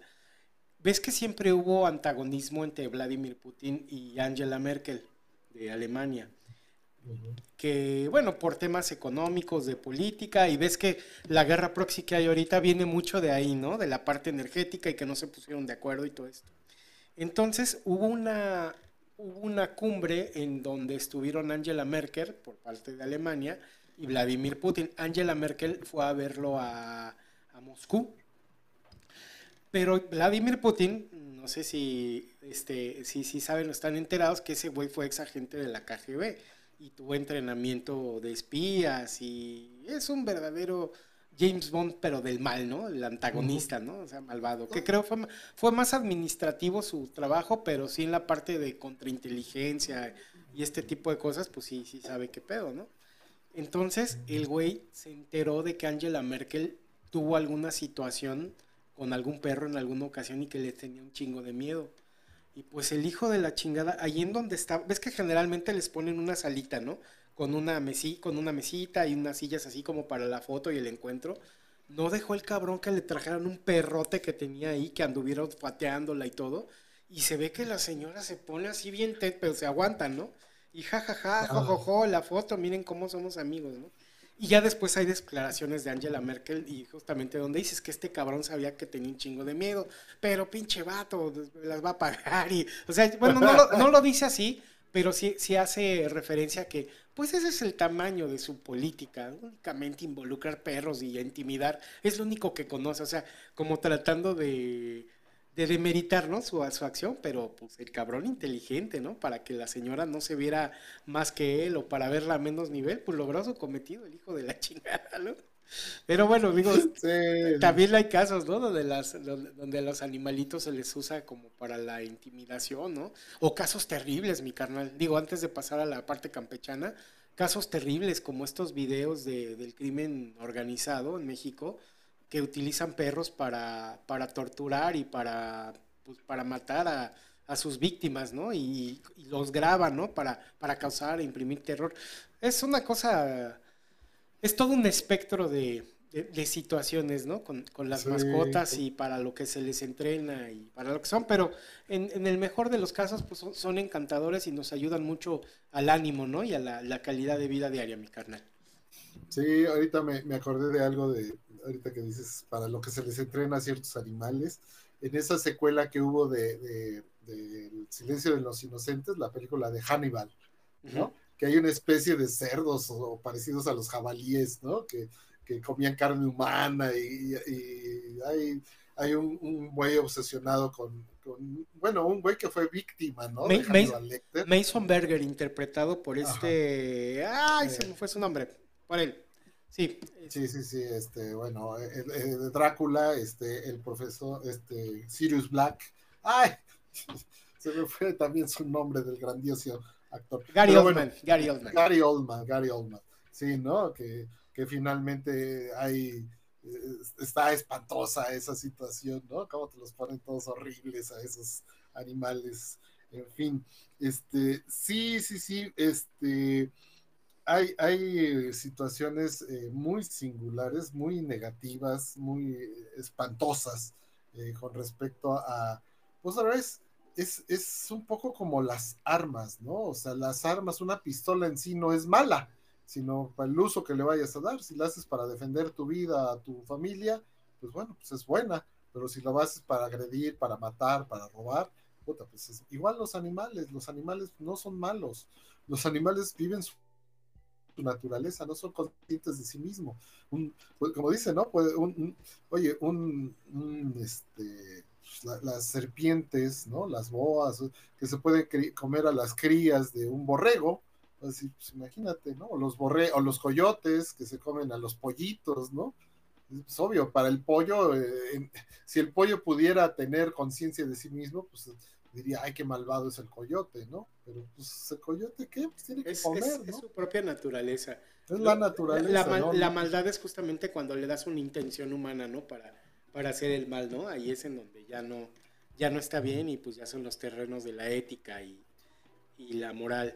Este, y, y, otra cosa terrible, y bueno, ya como último comentario antes de pasar a lo demás, mi carnal, cuando los usan para peleas, ¿no? Para esta diversión insana y morbosa, también qué cosa tan terrible. Y eso me lleva a, acordarme de la, de la peli de Amores Perros, mi carnal, que como me, gustó en su momento y me sigue gustando. y que justamente habla, ¿no? De este, de, este abuso, ¿no? Porque uno de los perros lo usan para pelear, pero su dueño en sí sí lo quiere mucho, pero lo utiliza para pelear. Entonces, ¿lo quieres o no lo quieres? ¿Cómo, cómo lo expones, no? Y cómo se y cómo es la vida justo alrededor de los perritos, ¿no? El este el este sicario, ¿no? El chivo, ¿no? Como era un bueno, no era indigente, ¿no? Un vato ahí pues, todo mugroso que tenía su casa y, y, que bueno, tenía su negocio, ¿no? De, de desvivir personas. De, de, sicario. De sicario, pero sí su, ahora sí que su vida la sobrellevaba, ¿no? Por todos sus perritos, ¿no? Que tenía allí en su casa, ¿no? Y hasta... Eh, eh, eh, esa es una de las, perdón, ahorita que lo dijiste, es una de, la, de los personajes que más me maravillan en la historia del cine, porque es un sicario desalmado, ¿no? El tipo, pues, es nada más de eso vive. Pero cómo le, cómo le duelen y cómo le llegan sus perros, ¿no? Y cuando hay la escena esa trágica donde se los mata el mismo, el mismo Coffee, ¿no? El, el, perro al que. ¿Cómo no? O sea, cómo se enfurece, cómo se muere, cómo llora, cómo se conmueve. Le pega, eso no se hace, cabrón, eso no se hace, hijo de puta. Esa actuación me sublima, siempre me encanta ver esa parte. Y cuando ya, ¿no? Se quiere llevar a la perrita, a la, a la única que queda ahí con un aliento de vida, hasta la sube a su camioneta, pero cuando se da cuenta que se muere, ¡ah! se horroriza. Sí, sí, sí. Dices, qué bárbaro. O sea, refleja una, una emoción humana totalmente auténtica, totalmente real, y dices, no manches, qué actor, cabrón. O sea, yo, cómo se metió en el personaje y cómo nos, nos conmueve, aunque sabes que es un pinche sicario, un viejo malvado asesino, pero también es muy cagado porque es muy simpático, como es cagadísimo, es muy bueno. O sea, tiene, un, tiene tantos matices ese personaje del chivo, ¿no? Pero sí, eso, esa parte de los animales, que pues por algo se llama Amores Perros. yo, yo he reflexionado que en esa película, al, ya ves que el, Coffee, que, que, es este, ¿cómo se llama esta raza? Este, no, eh, Rottweiler. Rottweiler, este, eh, eh, tres veces le apuntan con la pistola a lo largo de la, de la película cuando te acuerdas que Ramiro, el hermano de este muchacho de, sí, que dice que, este, Gael, Gael, le dice, o me das una lana de la que te estás ganando o se muere tu pinche perro, ¿no? Ahí lo apunto una vez. El malvado ese jarocho, cuando le está ganando ya la apuesta fuerte que se echaron, mole, le, da el balazo, sí. ¿no? Y la tercera por el chivo. El chivo también, cuando, cuando está enojadísimo de que le matan otros perros, está así, pero no, no, no, no puede. No, él no puede matar a un perro. puede matar a mil personas, cabrón. O sea, los humanos le valen madre pero los perros sí le llegan. Ese es otro aspecto de, los humanos, mi carnal. Y, fíjate que es bien chistoso. es cierto. Es bien chistoso, digo, igual siempre me dicen, eh, pinche, lo que pasa es que tú no tienes sentimientos, y como, ¿cómo no, no? Hay una anécdota familiar, este, aquí en, aquí en León, este, cuando empezaban los teletones, pues ya sabes, ¿no? Este, ahí, ahí Pili, Laura y Mari les encantaba estar viendo el teletón y ellas realmente se conmovían, ¿no? Por las situaciones del, Teletón y las historias de estos, de, estas personas que, que, pues llegaban a que llegaban a, ser apoyadas en el Teletón y que nació en condiciones difíciles y que tiene esta, dice, dice Indy Jimmy. No, Jimmy. ya, no podía faltar. Ahorita, me voy a regresar. Sí, es, la, fan, número uno del Jimmy y su carcachita, ¿no? Pero bueno, este. Ándale, entonces, en realidad ella sí se conmovía, ¿no? En esas épocas me acuerdo que Pili está embarazada y pues todavía, ¿no? Con tema hormonal, pues más, ¿no? Y pues yo llegaba, pues nomás a estarme burlando y de cábula, y nada, qué pinches de, de gandalla y cábula y culerazo, ¿no? Y les daba tanto coraje que sáquese de aquí, que hasta me corrían de la casa, ¿no? Sáquese de aquí, cabrón. Grosero, insensible, inhumano, ¿no? Bueno, por esa parte dices, bueno, eso me burlo, ¿no? Pero no manches, no es de que me salga una historia en TikTok o algo así de un perrito que lo rescataron. Y porque sí me conmueve mi canal. Cuando hay historia de perritos y eso, esa sí me conmueve en un chorro. Y sí, de que encuentran un perro todo madreado y mugroso y cochino y con una mordidota, ¿no? Y luego donde vas viendo, ¿no? En el TikTok, en la historia, cómo lo cuidan y le encuentran una casa. Ay, güey, eso sí me conmueve un chorro, ¿no? O sea, es ese caso de. O sea, sí puedo ver como sufrimiento humano o me insensibilizo más, pero con el de los perritos, con los perritos, no, mi carnal. Es sí, siento regacho. Ah, precisamente mi amiga Mara Montero, que iba a estar con nosotros, pero no pudo, esa es parte de su vida, ¿no? Ella pues eh, sí, creo que quiere mucho más a los animales que a los seres humanos. Tendrá sus razones muy respetables, pero, pero eh, dentro de las actividades y las asociaciones donde ella está, donde ella dirige y todo eso, hacen muchísimo esos rescates, ¿no? De personas que tenían ahí jodidos a sus animales, animales de circo, los animales de carga, ¿no? Caballos, mulas, burros, este, eh, las, la, por ejemplo, las, las, los caballos que ya sirvieron mucho tiempo en la policía montada, ¿no? Y que, ya, y que no los cuidaron bien y la ching los ves y te muestra historias donde, y sí, son conmovedoras, como dices, al borde de la lágrima. Mira, lo rescatamos todo jodido ahí en los huesos, ahí todo sarnoso, todo espantoso, el pobrecito animal, y de repente ya X meses después, mira qué bonito está, recibiendo amor, recibiendo cariño. ah, qué bonitas historias, mi carnal.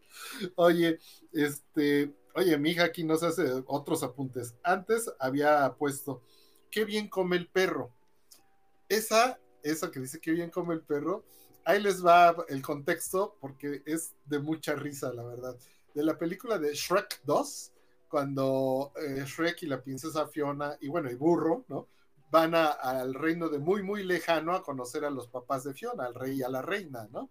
Y entonces, ya ves que el rey, pues, no manches, le cagó que, que esta Fiona pues, se casara con un ogro, ¿no? Y que su hija quedara convertida en ogro, eso no, no, no lo aceptaba. Entonces, ya ves que contrata, su, contrata al gato con botas para que le dé madre a, Shrek, ¿no? Es su sicario, pero finalmente no lo logra matar y ya está muy, muy chistoso todo eso. Pero, pero el día que no está Shrek, que precisamente anda en el bosque, porque eh, eh, eso, esa fue como eh, la trampa que le tendió el rey, ¿no? Pero pues este, el rey trae así como el cargo de conciencia, ¿no? De que ching, ya como que se está arrepintiendo de haber mandado a matar a Shrek. Y entonces Fiona lo anda buscando ahí en la mañana y, mamá, mamá, papá, ¿no han visto a Shrek? Y el rey se hace güey y se va, se va ahí porque están, está, va a haber la fiesta en la noche, entonces están todos los arreglos ahí en el palacio, ¿no? En el castillo.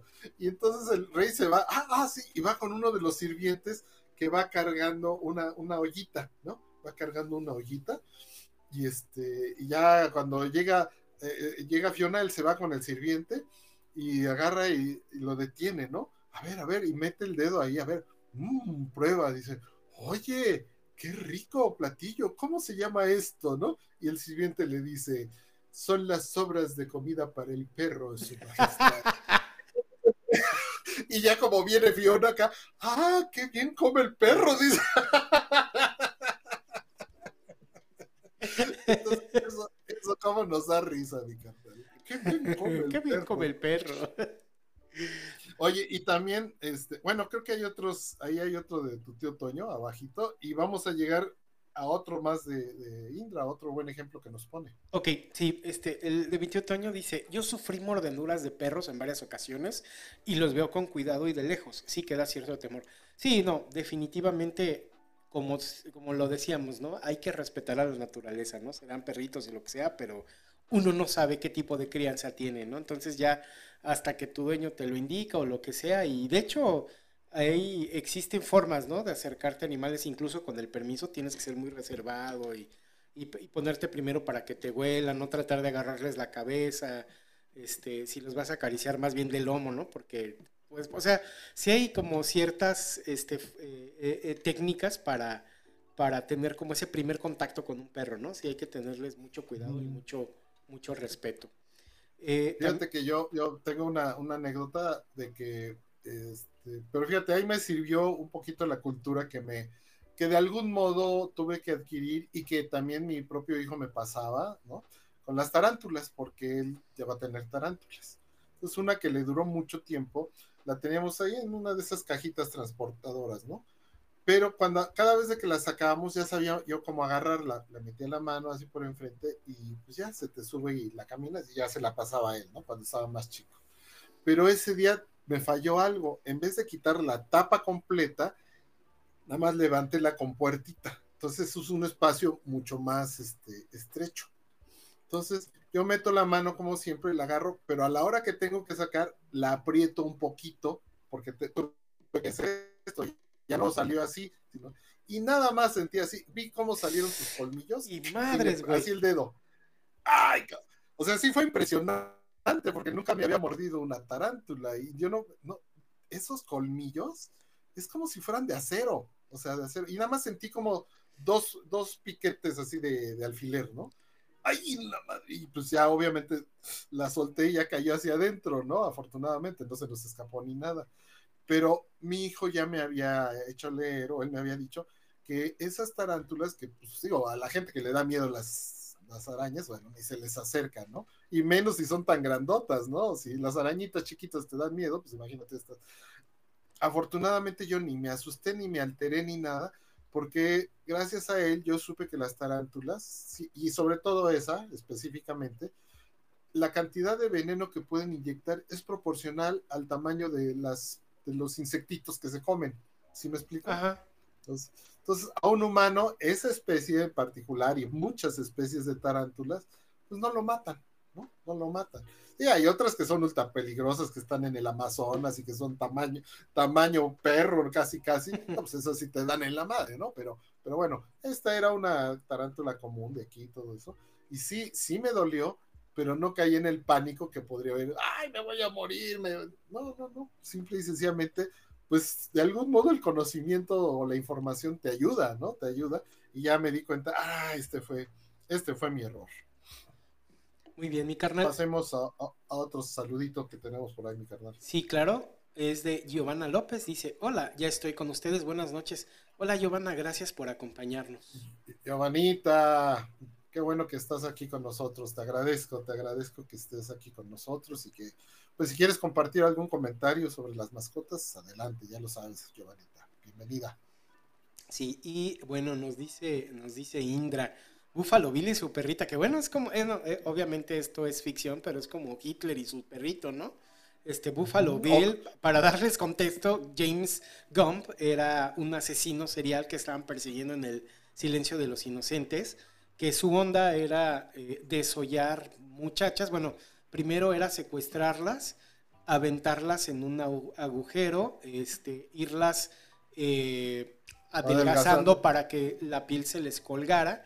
Y eh, en un momento dado pues ya las, las mataba y les quitaba la piel para hacerse un traje, ¿no? En vez de, de, de ir a, a, terapia y aceptar como su naturaleza y su, y su, su, y su, su estilo de vida, pues en, en, vez de, o en vez de, de, preguntarle a un doctor, ¿no? Cuánto le cobraba por hacerle pues, su cirugía y eso, pues él decidió mejor hacerse un traje de muchacha con piel de muchacha, ¿no?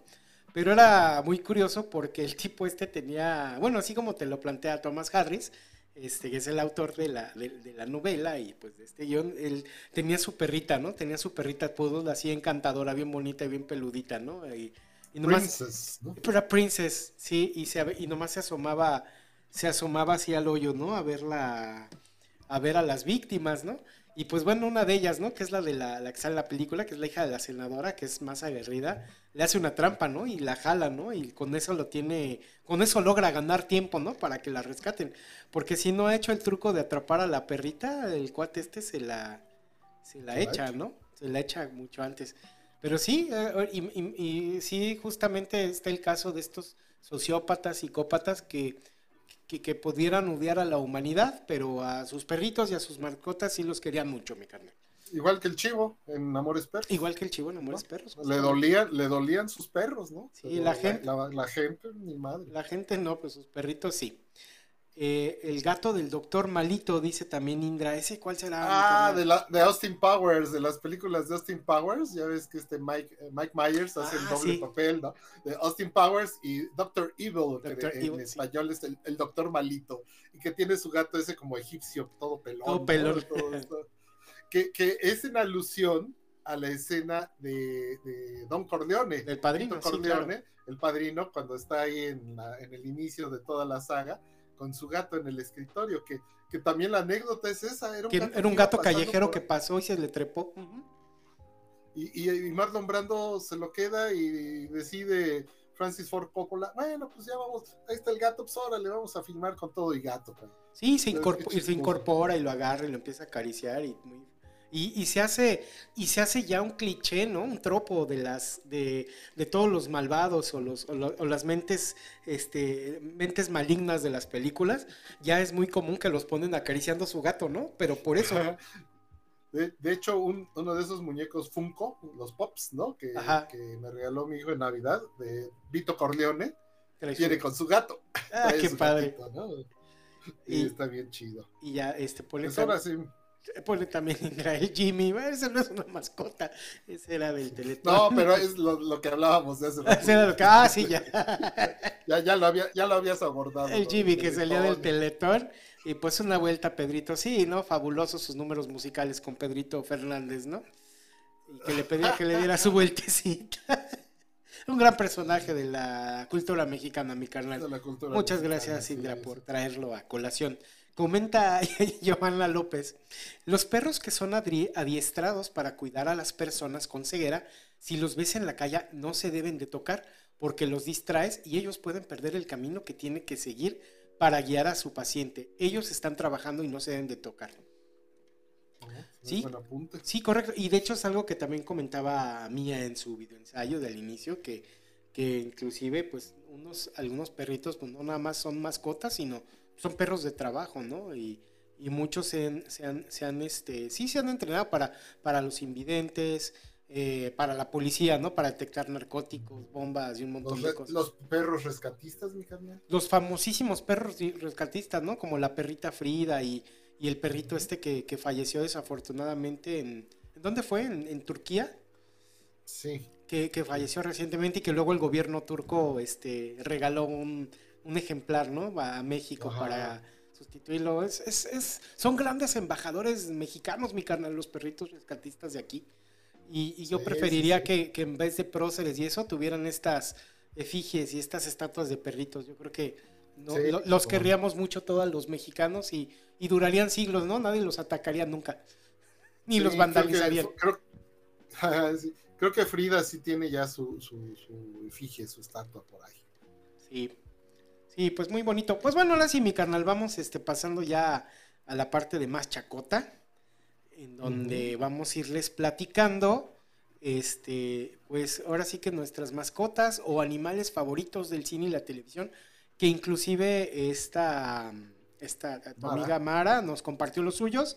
Eh, la idea era que ellas nos, nos platicara de ellos, pero pues no sé, mi carnal, si nos haces el honor o no, pues nos vamos campechaneando. Si quieres, lo, lo, lo, repasamos así porque pues ella tuvo, tuvo a bien mandarnos su, su, lista, su top de, e-, ella como tal me contaba, fíjate, porque aquí lo hubiéramos discutido, hubiéramos hecho y estaríamos en plena efervescencia con eso, por, porque dice que ella como eh, en su trabajo en todo el día, pues se la pasa viendo casos de sufrimiento de animales, ¿no? Animales que han sido maltratados, que han sido abusados, que no han sido bien tratados, cuidados, etcétera. Dice, pues yo, la neta, yo no veo yo no veo películas de animales porque me siento mal, ¿no? O sea, como que prefiero ver otro tipo de, películas, ¿no? O sea, o, o series de asesinos cereales o lo que sea, porque es como, como sacarme, como que el dolor de los animales le, puede mucho, ¿no? Entonces le dije, no, no, digo, es como sacar el recuerdo de personajes o cosas o mascotas que te hayan gustado. En el caso de ella, bueno, ahí mezcló medio mascotas con personas, con animales que fueron eh, humanizados, ¿no? Y que se convirtieron en protagonistas. Entonces, eh, para otra ocasión que estemos con ella, pues a lo mejor ahondamos más, pero pues vamos a darle, porque de todos modos nos trae recuerdos y son, son personajes, muchos de ellos entrañables, mi carnal. Entonces, si quieres, comenzamos con, los que ella ponía. Ahí está el, el, clásico de clásicos, la perrita Lassie, que fíjate, ¿qué tan clásica será Lassie? que Elizabeth Taylor de niña hizo películas con ella. ¿no? no manches. O sea, imagínate la gran Elizabeth Taylor, que ya en paz descanse hace muchos años, este, pero eh, de niña, de niña. Entonces, esa perrita Lassie, que pues era bondadosa y era valero, valiente y te ayudaba en situaciones de extremo peligro y todo eso, pues fue un personaje de décadas, mi carnal, porque abarcó la época del cine, ¿no? y después entró a la época de la televisión y la convirtieron en una serie, una serie semanal. Entonces, Lassie, obviamente la perrita como tal, fue el personaje de Lassie fue interpretado por, mucha, por muchas perritas de raza collie, que también fue muy popular ya. Pues dejó de ser popular mi carnal hace como 3, 4 décadas cuando ya dejó de producirse eh, la serie, ¿no? Pero pues, yo de chavo, de niñito, pues la veía. Entonces, yo como mi amiga Mara y yo, pues somos más o menos, yo soy un poquito más grande que ella, este, pues de todos modos sí nos tocó ver la serie de Lassie en la televisión y, y ahí la tenemos, ¿no? Muy, siempre, siempre va a ser recordada y hay muchas referencias, pero pues ya, ya no se volvió a producir porque ya los mercados fueron cambiando, mi. Sí, fíjate que yo nunca vi ni película ni serie de Lassie, pero sé quién es. Y fíjate que esto que comentas es curioso porque la raza como que ya no lo he visto. O sea, recuerdo de niño haber visto vecinos o gente que tenía border collies, pero ya como que con el tiempo ya no ya no ha habido, ya, ya no los he visto. Como que como que dejó de tener presencia y como que por lo mismo la popularidad de la raza en las familias ha, ha disminuido, ¿no? Lo que decía Mía en su ensayo, ¿no? los medios de comunicación muchas veces determinan, ¿no? La popularidad de, de, las mascotas, ¿no? E incluso de las razas. Y aquí va a haber ejemplos muy, muy claros, ¿no? Entonces, este, bueno, pues hay que, nada más como anécdota, aquí una vecina de aquí enfrente tenía una, una collie, un collie, este, se llamaba Whisky. Ay, con todo respeto para Whisky, para nuestra querida vecina, ha sido uno de los perros más estúpidos que conozco. es, o sea, estaba bien, o sea, lo tenían abajo, lo tenía, y muchos ratos se la pasaba en la, en la, en la azotea. Ahí ladraba y ahí estaba.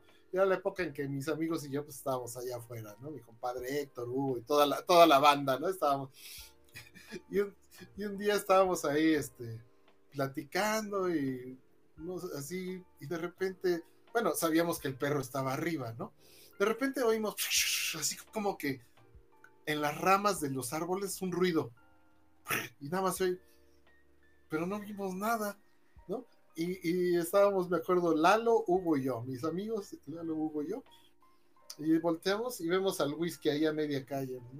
Ay, güey, ¿qué hace aquí si estaba allá? Ah, pues eso es lo que se cayó el perro, o sea, no le calculó y madre, lo que le salvó la vida fue el árbol, porque se fue cayendo por las ramas del árbol y eso le amortiguó. Y digo, ya las últimas ramas estaban altas, pero ya no fue desde la azotea, ¿no? Y sí, sí se lastimó, hizo pipí y, hacía como con sangre. ya le avisamos aquí a la vecina, oye, se cayó tu perro. Ay, no manches, ya lo vieron. Y afortunadamente vivió, ¿no? Bueno, ¿por qué digo que era uno de los más tontos que he visto? Porque hacía los X meses, de repente un día ¡pam! Se oye así, ¡pam! ¿Qué onda? Y vemos que ya estaba, ya no estaba en la azotea, estaba en un balcón que ellos tienen. Lo que pasa es que se volvió a caer, pero esta vez pegó en el balcón y por suerte cayó hacia adentro del, del balcón, ¿no? Pegó en el barandal, perdón, Ajá. del barandal y ¡pum! cayó hacia adentro. Y ahí estaba el pobre perro todo asustado. Digo, no manches, ya, ya le pusieron una protección porque, digo, dices, ok, ya aprendió, se cayó una vez. No, ni madre, se cayó dos veces. Mucho, afortunadamente siguió viviendo muchos años, pero, pero esa anécdota es como me acuerdo porque era de la raza esta del Collie, igual que, que Lassie, personaje muy, muy clásico. Pues vamos a darle rápido a los de, a los de a los de Mara para que no nos extendamos mucho. Así es, mi carnal. Pues otro personaje es Bambi, ¿no? Que bueno, finalmente no es mascota, es un No es mascota. personaje animal, pero es, híjole, creo que es. Ahora sí que es un parteaguas, ¿no? En, en este tema como de. mm, como de esta renovación de la relación del humano con el animal, en donde finalmente es un animalito, pero te presentan su drama, ¿no? Digamos, desde la, obviamente desde la perspectiva humana, ¿no? En donde el cazador le mata a la mamá y luego él tiene que, no, ¿cómo, cómo nos afectó sentimentalmente a mi carnal? Y creo que finalmente, Sí. desde, de- como veías eso y te hacía como consciente, ¿no? De, de, oye, pues también pobres animalitos, ¿por qué los andamos matando? Y, y te despertaba como cierto, este ya, insti- esta conciencia, ¿no? De que, de que, oye, pobres animalitos también, también sufren, ¿no? Esa empatía hacia ellos, ¿no? Sí, sí, sí, claro. un poquito de la mano de Dumbo, mi carnal, y el drama con su mamá, que también sí, sí. Ya, ya, ya ha citado alguna vez en estas Que pláticas. sí, que ya, ya Decías. Oye, pues no jodas. Sí, qué cosa tan horrible. Y sí, también este, un personaje como entrañable y, y justo, ¿no? De este, este despertar de la empatía, ¿no? Hacia los animalitos, a menos que seas un, un psicópata loco que no te importe, no te conmovía, ¿no? La tragedia de Bambi, no, mi no, carnal. ¿quién, ¿quién no lloró con, la, mamá de Bambi? Siempre te traían. Esa era como que eh, en la época mucho anterior, obviamente, a las redes sociales, ese era como que el, detonador, ¿no? La mamá de Bambi, ¿no? Así de, sí, claro. Sí, y parte importantísima, ¿no? De la, de la cultura pop, este, de antes de las redes, antes de, de los medios digitales de comunicación, Bambi era el referente. Era como un meme sin ser meme, ¿no? Exactamente, mi Este, y bueno, el que sigue es la pantera rosa, mi carnal. bueno, ese es otro personaje, ¿no? Un animal que, bueno, se le dieron rasgos y comportamiento humano. Y también se convierte en un icono de la cultura pop a finales de los años 60 en México, más en los años, digo, en Estados Unidos pues, es creación de allá, pero ya en México nos llegó a los años 70 y bueno, pues muchos vivimos la niñez viendo todas las, las travesuras y las, las ocurrencias y las locuras de la Pantera Rosa.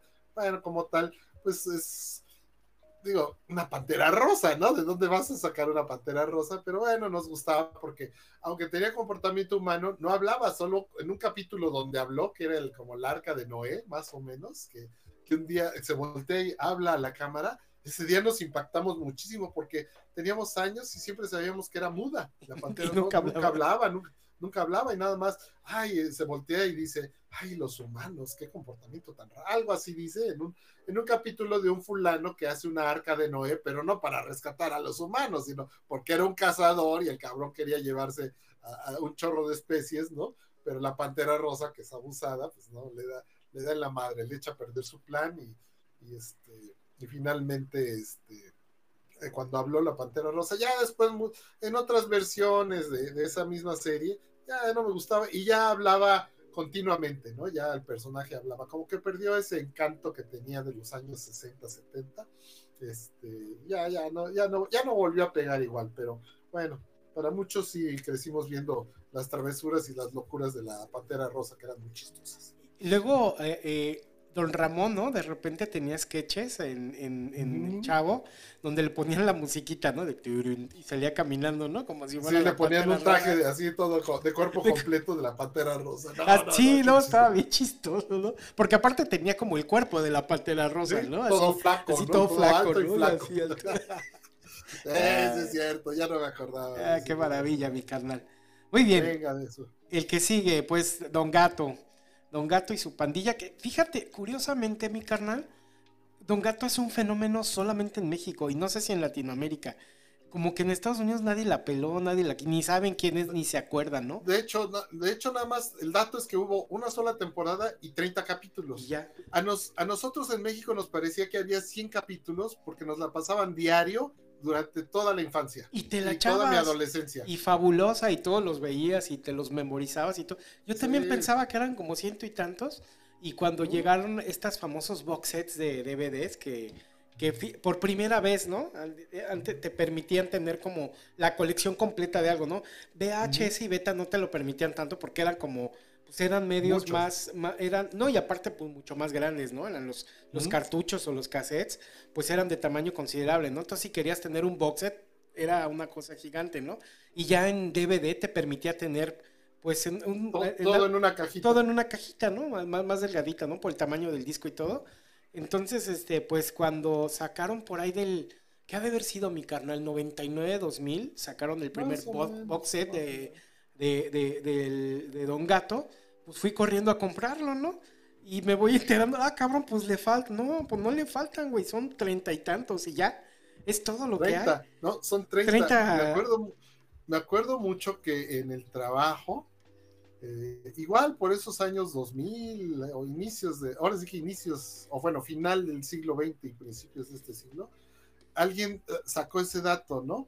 Dice, oye, yo no creo que sean 30 los, los capítulos y nos pusimos a hacer memoria. Bueno, yo, este, yo fui de los que sí, con pura memoria, obvio, sin saberme exactamente el nombre de los el, capítulos. El Marajá de Pocahú, ¿no? Sí, sí, sí. Digo, la mimosa, don, ¿no? Don, Gato, don Gato va a Hawái, ¿no? O, sea, el sargento, el sargento Don Gato, ¿no? El de Laszlo Losla, ¿no? Ajá. La, la, mamá de Benito y, y, cosas así, ¿no? Pero, pero como tal, eh, y en México, ¿por qué pegó tanto? Porque Don Gato es un pícaro que se parece mucho a, lo, a nosotros los mexicanos, que estás viendo cómo burlar la ley o cómo, aunque el oficial Matute era un buen policía, no era un policía abusivo, no era un policía así, este, ¿cómo se dice? De esos este, gandallas, ¿no? Al contrario, pues le veían la cara cada rato, ¿no? Ajá.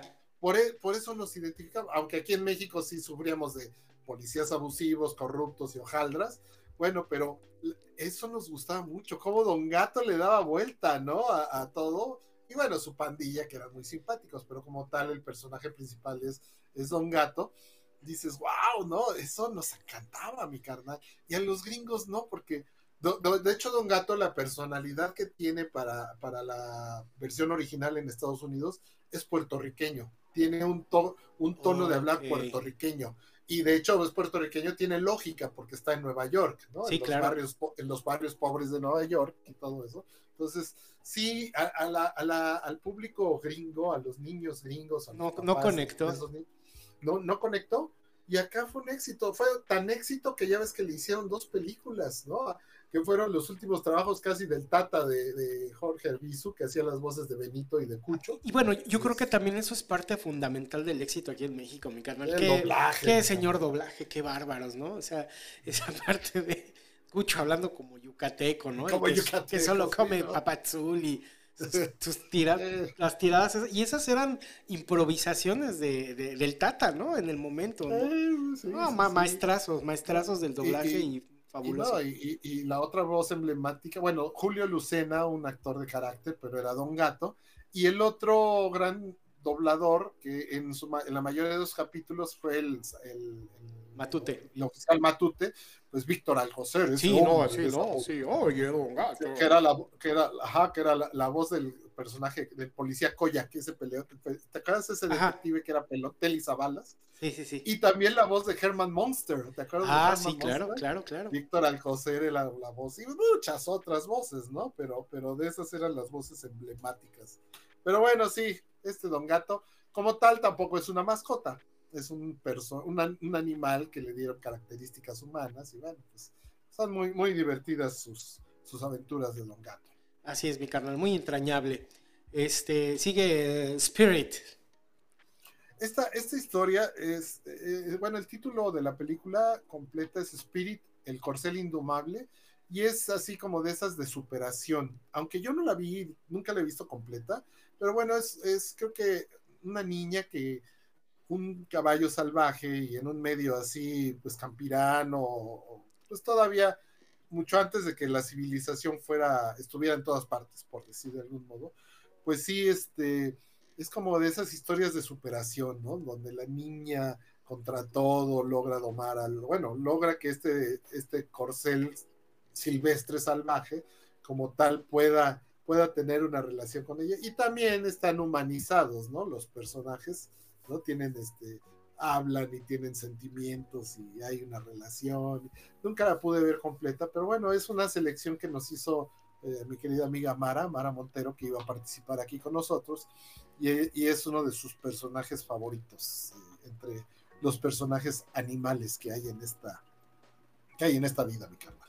Sí, mi carnal. De hecho, esta película sí la vi, pero no me acuerdo muy bien de la trama. Lo que sí me acuerdo es que la voz de Spirit en inglés la hace Matt Damon. Mm, Sí, y, me acuerdo bien. que me gustó, es una buena película, así como del salvaje oeste, como dices, de superación y, y lo indomable Ah, mira. del espíritu, ¿no? Sí, ya me, nos está en uno de los este, comentarios que mandó Indra, hasta abajo, dice, no sé si ya lo viste, hasta abajo su para, nos está Ah, aclarando. sí, déjame lo pongo, déjame lo pongo. Ahí está.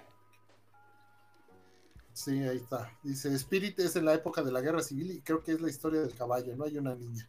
Bueno, como tal, como yo he visto ahí pedacitos y cachitos y fotos y todo eso, bueno, más o menos, pero bueno, es una historia que, que tiende a eso de la superación y el por algo se llama Spirit, ¿no? El caballo, como, como logra transformar su naturaleza salvaje. Todo un rollo, todo un rollo, pero bueno, es que era la, la que nos hubiera podido hablar muy bien de ello, pues era, era Mara, pero bueno, ya no pudo estar aquí con nosotros. Muy bien, mi carnal. Pasamos al siguiente. Bueno, este ya empecé yo. este, y es algo memorable y es parte de la, de la cultura pues mexicana, ¿no? Y de las telenovelas entre piterismo y placer culposo, pero pues el gran pulgoso de Marimar, mi canal, como me parecía muy simpático. Obviamente, pues en sí misma la pues es una telenovela que sin quererlo es muy graciosa por las situaciones y los absurdos que se presentan. Ahí el galán era este Eduardo Capetillo, ¿no? Y, y Maribal, pues la, la costeñita ahí, aguerrida, ¿no? Y es una historia ahí, pues muy chistosa, pero lo más cajeta todo es que tenía este toque como, pues no sé si lo, si fue a propósito, era simpático o cuál era la intención. Y o resultó involuntariamente cómico. Involuntariamente cómico que tenía su perrito este pulgoso y hablaba como veracrujano, pero pero pero pero todo fingidote, no sé quién lo doblaba. Y entonces siempre pasaba algo Marimar, ¿no? Que la dejaba el novio o los malos la humillaban, ¿no? Algo y ¡Pajo mecha! Le hacía, ¿no? Y, hacía como hacía como algo en eh, como en off, ¿no? Describía la situación o algo y pues, era tan absurdo y tan estúpido que, que pues no, no, no, hacía más que causar pues esta risa creo que involuntaria, ¿no? Este, sí, concuerdo con Indra que dice que es lo único bueno de Marimar. Y dice, este, y dice que después de la mitad de la telenovela, lo único entretenido es el triángulo amoroso de los perros. ah, no mames. Un triángulo amoroso. no me acordaba, pero una, maravilla. Habría que revisarlo, mi carnal. Una cosa fabulosa. Bueno, bueno, mira, ya dio para la risa. Ay, qué bueno. Bueno, pues es una mascota entrañable para ti, mi Sí, no, una cosa fabulosa, ¿no? Y dentro del consciente colectivo mexicano, mi carnal, yo creo que todas las, todas las familias mexicanas recuerdan con mucho cariño a Pulgoso. Muy bien. Y bueno, otro gran, híjole, este como me encantó este perrito, este, el Milo de la máscara, que pues es el gran héroe, ¿no? Es el que logra rescatar a Stanley de diferentes cosas y que es al último el que se pone la máscara de, de Loki y, nos salva, salva toda la película, ¿no? Este, pero sí, este, Milo es una de las grandes mascotas del cine, mi carnal, completamente atento a, su amo, a Stanley, y todo el tiempo lo está cuidando y lo está, lo está rescatando, ¿no? De todos los problemas en los que se mete mi carnal. Sí, ya, la, maravilla, como sucede con otras películas, que, que incluso que hay, va a haber así como menciones honoríficas, porque ya no entraron en imagen, pero, pero la maravilla de estas cosas es esta, estos animales también entrenados, ¿no? Porque este perrito, qué bárbaro, o sea, hace un chorro, los saltotes que da, ¿no? Ya ves cuando, cuando quiere, está como, como que quiere trepar el muro de, de la cárcel donde está él, ¿no? Donde le metieron a él y todo el rollo. Qué bárbaro. Y un chorro de actitudes y cuando agarra la máscara. Ya después, bueno, obvio, cuando se pone la máscara y se convierte así como una fiera, bueno, ya es animación, ¿no? Pero, pero el, el perrito como tal eh, es, es eh, verdaderamente adorable, ¿no? Es, es, muy lindo este perrito. Bueno, y la película, no, no, es súper divertida la de la máscara con Jim Carrey qué bárbaro. son personajes que dice solo los pudo haber interpretado este tipo, ¿no? Pero bueno, no, no es el caso hablar de Jim Carrey, es el caso de hablar de este personaje que era la mascota Milo. Que era Milo. Este complementa a Jair, Jair Islas, este, que dice que la gallina de Maribar, ¿cómo se llamaba? Y luego dice Indra que la vuelve en caldo. No manches, qué horror, cabrón. qué caso tan feo. Estos chamacos que ni habían nacido cuando pasó esa telenovela y aquí se la saben perfectamente. oye, arriba hay un comentario, creo que antes de los de Indra, de, de Giovanna de Giovanita. Ay, de tu papá, creo que también. Sí, Después de lo de los perros amaestrados. Sí, perdón. Eh, vamos a estos comentarios para no rezagarlos. Dice mi papá, perritos actores culpables de mi adicción palomera. Ah, y aquí hay una, una tragedia que pudo ser peor por culpa de Rintintín, mi carnal. Resulta que cuando mi papá estaba chamaco, este, creo que inventaban allá a su casa algunos vecinillos y alguien iban a él y mi tío Toño, este, preparaban mi abuela palomitas para que todos los niños vieran a Rintintín. Ah. Entonces estaban haciendo las palomitas y mi papá de niño estaba de ansioso por querer las palomitas. Fue a la cocina, se trepó, agarró la olla y le cayó todo el aceite en la cara hirviendo. Y que casi se queda sin cara, pero creo que lo atendió muy bien su doctor y ya no pasó a mayores. Y ni, ni se le cara, no, no quedó, no quedó este, como decía Chachita, no quedó fruncido. Se le pone la trompita re suave. pero sí, no, no, pasó a mayores. Y bueno, Rintintín fue, bueno, no el culpable, pero eh, la, la, causa por la que se estaban haciendo las palomitas y pues hubo ese accidente con, con mi papá cuando era niño. Eh, Oye, un, un saludo al, al, buen amigo Mauricio Rosales, que aunque no ha participado, pero se unió aquí a la transmisión. Ahí le mando un saludo al buen Mau.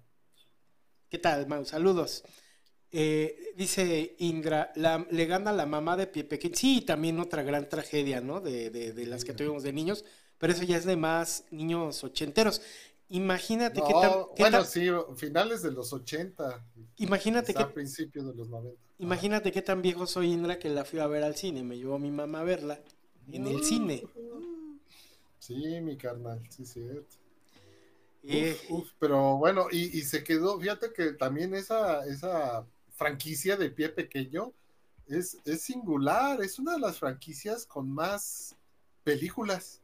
Creo que había como 24 películas. Ah, ¿Tantas? Sí, en serio, pues Manuel, mi hijo, creo que sí las llegó a tener o, ya andaba ahí, pero, sí, es impresionante esa franquicia de Peque, Pie Pequeño, que para quienes no la ubican o no conocen, pues es una historia de dinosaurios, de dinosaurios que igual, ¿no? les ponen características humanas y este, bueno. Pero son dinosaurios, dinosaurios niños, ¿no? Que, que en esta, que cuando cae el el asteroide y todo eso y pierden a, pierden a sus papás, ¿no?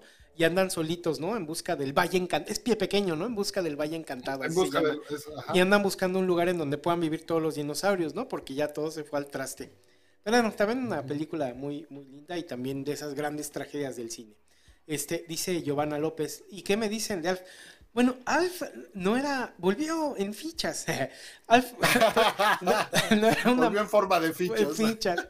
Este, para los que no entendieron la referencia, es ahí un chiste ahí de los Simpsons, ¿no? De Milhouse, ¿no? Que cambia el alma de Bart por unos, por unos tazos de Alf, ¿no?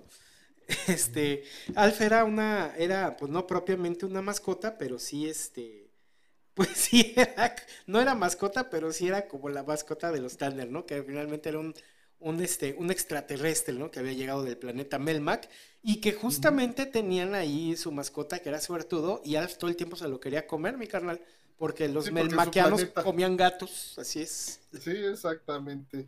Y, y sí, bueno, y ese, pues no, nunca, bueno, según él, o realmente el concepto de todos, nunca aplicó como mascota, era un visitante que tenían ahí, un, un, ente que les cayó ahí, que, que, se convirtió en parte de la familia, porque aparte hablaba, era chistoso, era cagado, era, era medio abusivo y, era, era chistosísimo Alf. Sí, está bien Pero padre. Sí, está, estaba chido, ¿no? Este, muy, muy buenas. Así es. Este, ah, bueno, comenta también Indra, el perrito del Grinch. Max, sí, también el perrito del Grinch. Este, Max es de los ah, favoritos de Kikis y pobre perrito, le tiene que aguantar todos los, todos sus, todos sus este, malos tratos y mal genio, ¿no? Del Grinch, el Max es el que lo sobrelleva, ¿no? Porque es su único compañero, ¿no? Finalmente el Grinch, siendo el, personaje que es, pues, se recluye, ¿no? Ahí en, fuera de, de, de, la villa de los quien porque le caga a la gente. Y pues con el único que vive es con Max, ¿no? Y es el que lo sobrelleva y lo ayuda y, finalmente lo procura y lo quiere, ¿no? A pesar de que es un gandalla y un abusivo, ¿no? Con el pobrecito de Max. Es un amargado, ¿no? El Grinch es un, le, aguanta todas sus amarguras, el, Max. Oye, ya, ya, ya, traía en la, en la mente una, una, una, palabra y hasta ahorita la pude rescatar y me apoyé aquí eh, eh, en, las búsquedas, este, la prosopopeya. La prosopopeya es ese recurso por el cual le das características humanas a un animal. Ok. ¿no? ¿Qué es lo que usaba, por ejemplo, en las fábulas? ¿no? Las fábulas de, Sopo. y de los... De Fedro, ¿no? y todas esas. Ajá, y todas esas, este, que le das, eh, ¿no? Pues pensamiento humano, voz, o, incluso lo, los pones a los animales de cuatro patas en dos patas, y, y hasta visten ropa y todo ese rollo. Ah, bueno, esa es la famosa prosopopeya, ¿no? Darle característica, personificación a un animal, ¿no? Características humanas a un animal es obvio para recursos este, pues, de, de Narrativos. Sí. narrativos. Ok. Eh, dice Giovanna López. Hay una película llamada Mis días contigo. Se trata de un perro que es mascota de un chico que cada vez que muere revive en otra raza. Finalmente regresa con su niño, que ya es un hombre maduro. Creo que el actor es Dennis Quaid.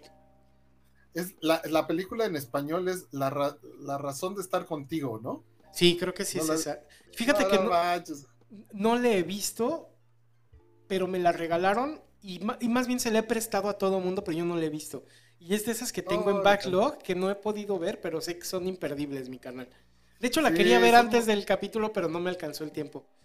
Sí, y, y yo curiosamente la vi, bueno, un cachito, sin que supiéramos eh, a la hora de la comida acá ayer, antier, con Sofi y, y Cata, este, la estaba viendo Sofi, que yo no la había visto en su momento cuando estuvo en el cine, ni nada, ni con mis hijos, pero la vi aquí, en una, hace X meses o años, la vimos aquí con Sofi, y ayer curiosamente ya les dije, ah, curiosamente vamos a hablar de las mascotas, ¿no? En este, en este próximo capítulo. Y sí, está muy bonito ese principio de que una mascota que, que muere, porque pues normalmente, lo, digo, los perros tienen una vida más corta. Ese es, ese es otro de los dramas, ¿no? De tener una Sí, mascota. mi carnal. Que sabes que es sabes que el span life es si bien te va es este como 10 años. Fíjate que un día me encontré un escrito, era como un mini cuentito de alguien desconocido en internet en alguno de esos portales, ¿no? Como de escritores amateurs, donde narraba na- un, un perrito narraba como su vida hablando de su dueño. Pero era muy curioso porque utilizaba más o menos como si el perrito fuera un... Obviamente hablaba como si fuera un humano, pero se refería a su dueño, así como Tolkien se refiere a los elfos en El Señor de los Anillos, ¿no? Que sabe que su papá y su abuelo fueron cuidados por este gran señor, este, que es el que trae comida y abastece y el que me saca a pasear y todo, pero que ahora a él le toca en, los, en el fin de... O sea, te narra como toda la vida de esta persona, del- de, este dueño sin nombre, pero como un, como un ente el- el- élfico y etéreo que ha cuidado de su familia y ha cuidado del bienestar de toda su de todos sus ancestros durante generaciones. Estaba precioso, casi me pongo a llorar, mi carnal.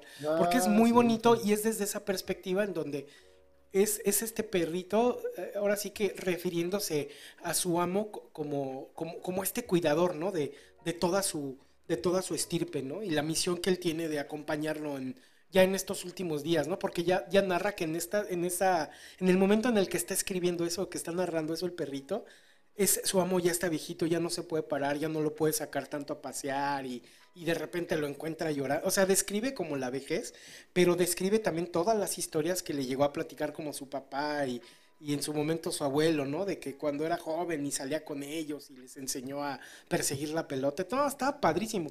Pero sí te llevaba mucho esa reflexión de lo que dices, mi canal. Para ellos, uno es este, el que es el dueño, pues lo, lo es todo, ¿no? Y, y pareciera que ante sus ojos a lo mejor no envejecemos o muy poquito, ¿no? Sí, sí, sí. Y bueno, eh, eh, esta película de La razón de estar contigo, o mi razón, La razón de estar contigo, creo que se llama en español, eh, es también contada por el, el perrito. El perrito es el que da y, y, y como de repente, ay, ahora, bueno, pues es que está muy bonita, la verdad, muy bonita, muy conmovedora, momentos de verdad muy, muy emotivos.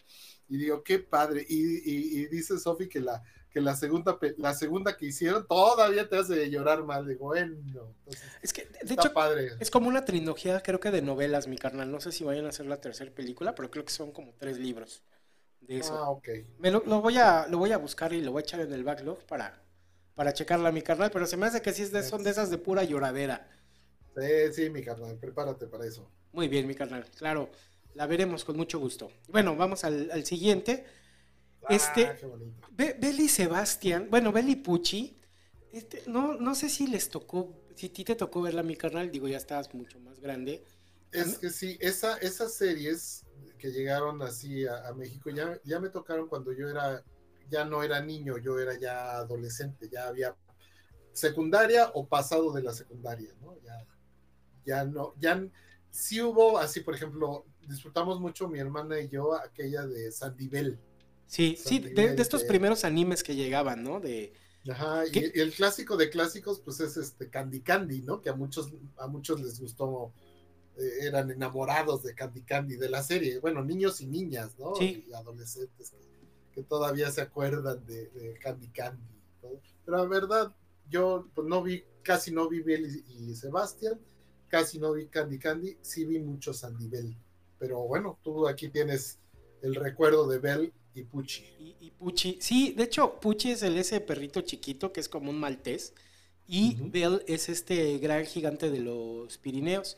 Y, y- y es la clásica historia así de, de lágrima tendida de, de este de anime japonés en donde eh, Sebastián es un, es un niño que por alguna razón que no te dicen cuál fue, vive separado. Es como en la España franquista o algo así.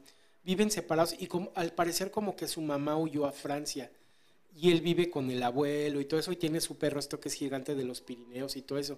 Entonces, por algún motivo, no recuerdo cuál, se, detona, le- se le detona esta necesidad de ir a buscar a su mamá.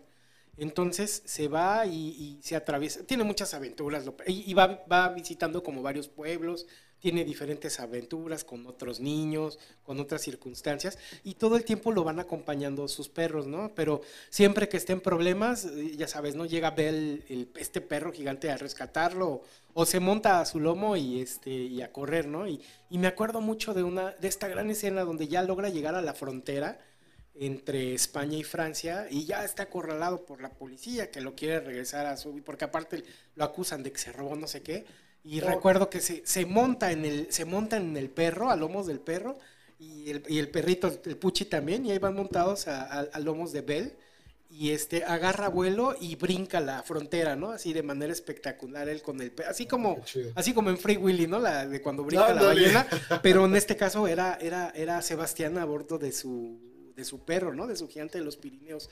Y no, pues era una escena maravillosa, ¿no? Así de, wow, qué padre, ¿no? Y, y sí te, bueno, de niño recuerdo que me quedaba muy padre esa sensación de, no manches, qué padre tener un perrote así gigante y que te defiende y que te esté cuidando todo el tiempo. Sí es como de, de estos recuerdos de la niñez, de, de, de, estos primeros recuerdos como de, obviamente no es una mascota, pero dices, qué, qué padre poder llegar a tener como una mascota así, ¿no? Que te acompañe en, en la aventura, dentro de esa ingenuidad infantil, pero sí, sí recuerdo que le tomé mucho cariño a, a estos personajes, mi carnal. Eh, no son personajes y, e historias entrañables y bueno, pues qué, qué padre que, que salen aquí, ¿no? En este tema de, de las mascotas, que sí, digo, afortunadamente, afortunadamente y luego también sabemos que, que se abusa, ¿no? De la mercadología y de todo ese tipo de consumismo, ¿no? Pero, pero eh, la, trascendencia que han tenido los animales y las mascotas, pues es que da para todo, mi carnal, ¿no? De, en las artes, o sea, las artes, digo, eh, ya, ya ha señalado esas pinturas viejísimas o esculturas o grabados de personajes con sus, con sus mascotas, ¿no? Emperadores o los animales de la vida real, de la vida cotidiana o los animales de trabajo y todo eso. Y bueno, pues ya cuando vinieron los medios electrónicos y que apareció, bueno, el cine y que apareció, y bueno, la, la impresión de libros, eh, en fin, digo, si, si las aventuras también de, de Lassie y de Rintintín fueron radionovelas, mi carnal, también imagínate para lo que no da, ¿no? O sea, Sí, no. ya eh, cine, televisión y lo que quieras. Entonces, eh, qué bonito, bonito recuerdo de, de esa serie de Bell y Sebastián. Sí, mi carnal, sí estaba bien suave. Y bueno, el que sigue, eh, este es fabuloso, Lucifer, el de que era el gato de la malvada madrastra, ¿no? De la, de la Cenicienta. Y este era un hijo de la chinga porque traía azotado a los ratones, andaba de chismoso, andaba jodiendo todo el tiempo. Y era un verdadero malvadazo, ¿no? Y hacía unas caras demoníacas así terribles, ¿no? Era, era una mascota digna de la malvada madrastra de, de la Chenichenta, mi carnal. Andaba chingando a, los, a los ratoncitos. Todo el mundo Sí, no, no, lo odiabas, terminabas odiando el pinche gato de, sí, de la madrastra, pues no, no hay de otra, ¿no? Un, poquito, eh, bueno, es que en esas películas que, sobre todo Disney, ¿no? Que en esa etapa, pues que fueron décadas y décadas, porque nosotros la relacionamos con nuestra niñez, ¿no? Cenicienta, pero si tú vas, es una, una, película que se hizo en 1950 y tantos, o 1960 y tantos. Sí, cuando mi papá y mi Toño eran niños, ¿no? Eran niños, ¿no? Entonces, siempre las vamos a tener relacionadas a nuestra niñez, pero es un chorro de, de la niñez de un chorro de generaciones, ¿no? Como Chabelo, mi este, carnal, en paz descanse. Así es, paz descanse, es inmortal ya nada más en nuestro recuerdo, pero, pero igual a lo que voy es que este, ya ves que también en aquella de los de la dama y el vagabundo había una, una gata o gatos odiosos que le hacían la ah, vida sí, unos siameses, ¿no? Ajá. que le hacían la vida imposible a, a, esta a la dama no a esta a la perrita princesa se llamaba no la princesa dama. princesa ajá entonces no pero este sí era un gandalla este eh, aquellos eran como maldosos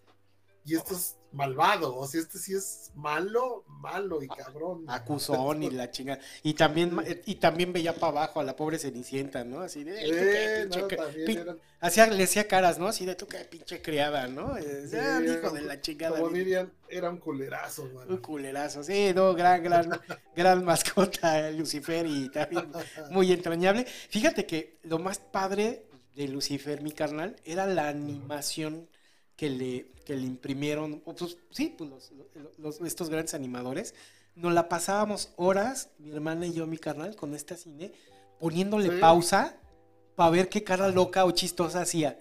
O sea, y cuando salía Lucifer, y no man, y, era, era una, una necedad de estar viendo Cenicienta y pasa, pasa, entonces agarrabas una cara chistosa o loca y así, ja, ja, ja, ja, estar ahí un par de minutos riéndote. A ver, otra, otra, otra, otra. Era estar nomás cazándole las caras que le ponían los animadores de malvado, pues mi carnal. Sí, mi, mi, carnal, pues sí, aquí la vimos con ustedes chorrocientas mil veces. Y todavía, y luego, luego le ponía el rewind, ¿no? Cinemi. Órale, para atrás, porque pues había que echar para atrás, ¿no? Y te acuerdas que hasta se, vendían las regresadoras, ¿te acuerdas? Ah, Para sí. Sacarla del cassette, regresar el, el, cassette hasta el inicio, ¿no? Y volverla a meter, porque, bueno, yo creo que era cosa para que consumiera uno más, porque decían que si la regresabas en tu, en tu propia eh, máquina reproductora, se descomponía. Se gastaba, o se descomponía, ¿no? Entonces, no, no, compra, sácala, regrésala en otra cosa. Y hasta hicieron mercados. ¿Te acuerdas que había unas con caritas de Mickey Mouse? Con carritos. con musical, con, lucecitas y con, ajá, de carritos, con lucecitas y musiquita. En lo que se regresaba estaba. No, no, qué época. Pero fíjate, ya, ya a ustedes les tocó en, VHS, ¿no? VHS, sí, claro. Una cosa maravillosa, la, el Lucifer de la Chenichenta, mi carnal. Muy bien, mi carnal, muy bien. Y pues bueno, otro grandioso, el, el Dino de los Picapiedra, ¿no? Que también eh, un gran personaje, muy chistoso, en muchas ocasiones ahí ayudaba al gran Pedro, pero era muy padre, ¿no? Ver que siempre, eh, o denotaba, ¿no? Esta gran alegría que tienen los animalitos cuando el dueño regresa a casa, ¿no? O sea, llegaba, llegaba Pedro, ¿no? A, su casa y, y este, no, Dino, no, no. Y llegaba corriendo, hecho la madre y lo tacleaba y ya en el piso y lengüeteándole la cara, ¿no? Y, como que sí animaba muy padre y plasmaba muy suave esta, esta, este, esta alegría, ¿no? Que le da a los, a los animalitos cuando uno regresa a casa, ¿no? Así haya salido a tirar la basura o haya salido un par de días, siempre, siempre se te recibe con esa, con ese entusiasmo y con esa alegría, mi carnal, que, que ni siquiera se pueden contener, ¿no? De, de, la emoción de, de, ver el, el, regreso de sus, de sus dueños, mi carnal.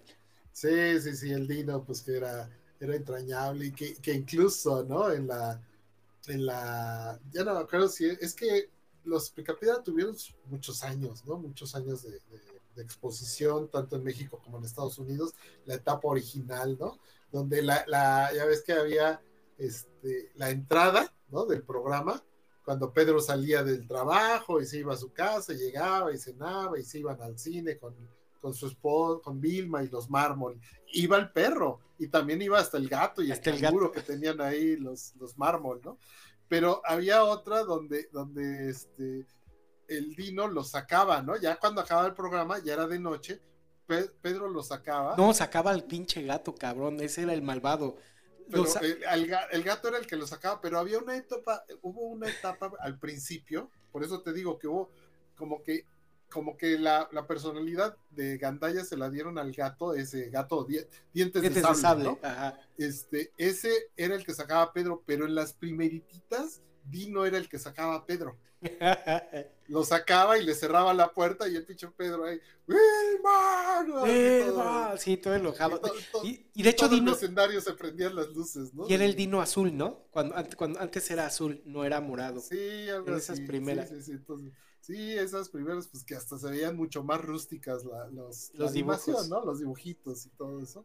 Pero sí, Dino, Dino era muy simpático y y esa onda, como decías, no manches, o sea, ¿cómo quiere a, cómo quiere a Pedro, no? O sea, llegara como llegara, y aunque llegara todo enojón el pinche Pedro, ay, se le aventaba, y no, no, no, no, y a veces hasta tumbaba la puerta. tumbaba la puerta para, sí. No, no, no, chistosísimo. Y luego, digo, sí fue, siempre fue permanente, porque cuando después sacaron en los 80 los pequeños picapiedra, que también estaban buenos, digo, ya no era lo mismo, pero digo, a mí sí me gustaba, salía Dino de pequeñito, parecía, salía como que, Pedro tenía a, Dino desde cachorrito. Entonces, desde, cachorro, siempre, siempre acompañando a Pedro Picapiedra y pues también una gran personificación de que pues no es un perro, es un dinosaurio, ¿no? Con características de perro, ¿no? Con comportamiento de perro. Sí, que sería una, ¿cómo dijiste que es la palabra?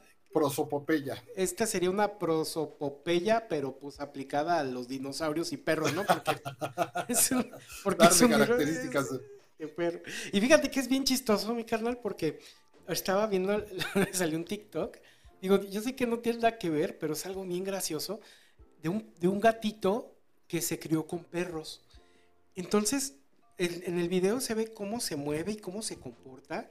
Y toma poses de perro, camina como perro, mueve hasta la cola. O sea, es bien chistoso. Era un gato que se cree como perro. Entonces, Sí, qué cosa tan chistosa. Y está ahí chistoso porque es como un bulldog el que tiene de compañero y se para igual que él, ¿no? Hacia al lado.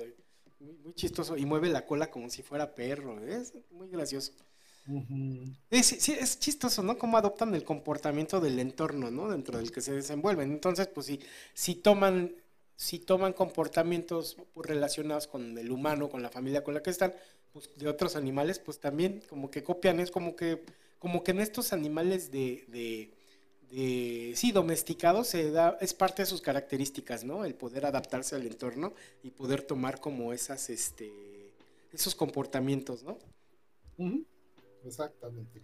Pero bueno, ya pasamos de Dino. Y este, estos son los tuyos, mi carnal. Sí, ah, pero si quieres, ahí hay unos este, comentarios. Ok. Este, hay otro de Giovanna López que dice, la película del perrito Hachiko, que fue verdadera la historia. Es el que se quedó en la tumba de su dueño, ¿no? Por años, o se quedó esperando el año, algo así, ¿no, mi carnal?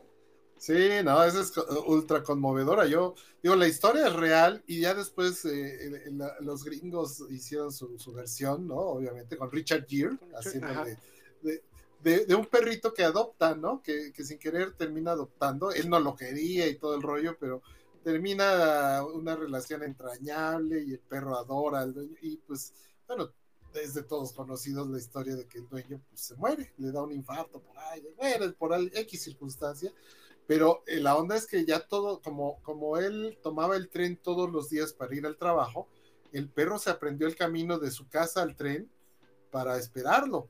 Y ya la gente de la estación ya lo conocían y sabía todo el rollo y todo eso, pero pues cuando él se muere pues ya no va, ya no va, y pues ya obviamente ya no va a regresar, pero el perrito pues lo sigue yendo a esperar a la estación y ya después pues como que toma conciencia de que pues, ya lo enterraron, ¿no? Y a la tumba y ahí se estuvo hasta que se murió, hasta que se murió. Entonces eh, la, historia en Japón fue real y pues ahí el monumento, ¿no? Se hizo una historia de, de, de pues, del gusto popular, de la cultura popular y le hicieron su monumento a Hachiko, al perrito, ¿no? Pero sí, digo, acá pues ya más hollywoodense el asunto, pues obvio, ¿no? También te pone, es, de esas películas que te sacan la lágrima y la verdad es también, yo lo iba a mencionar en, en, los, en las menciones honoríficas, lo iba a poner en las menciones honoríficas, pero bueno, ya la querida Giovanita se nos adelantó. Muchas gracias, Giovanita. Sí, muchas gracias, Giovanna.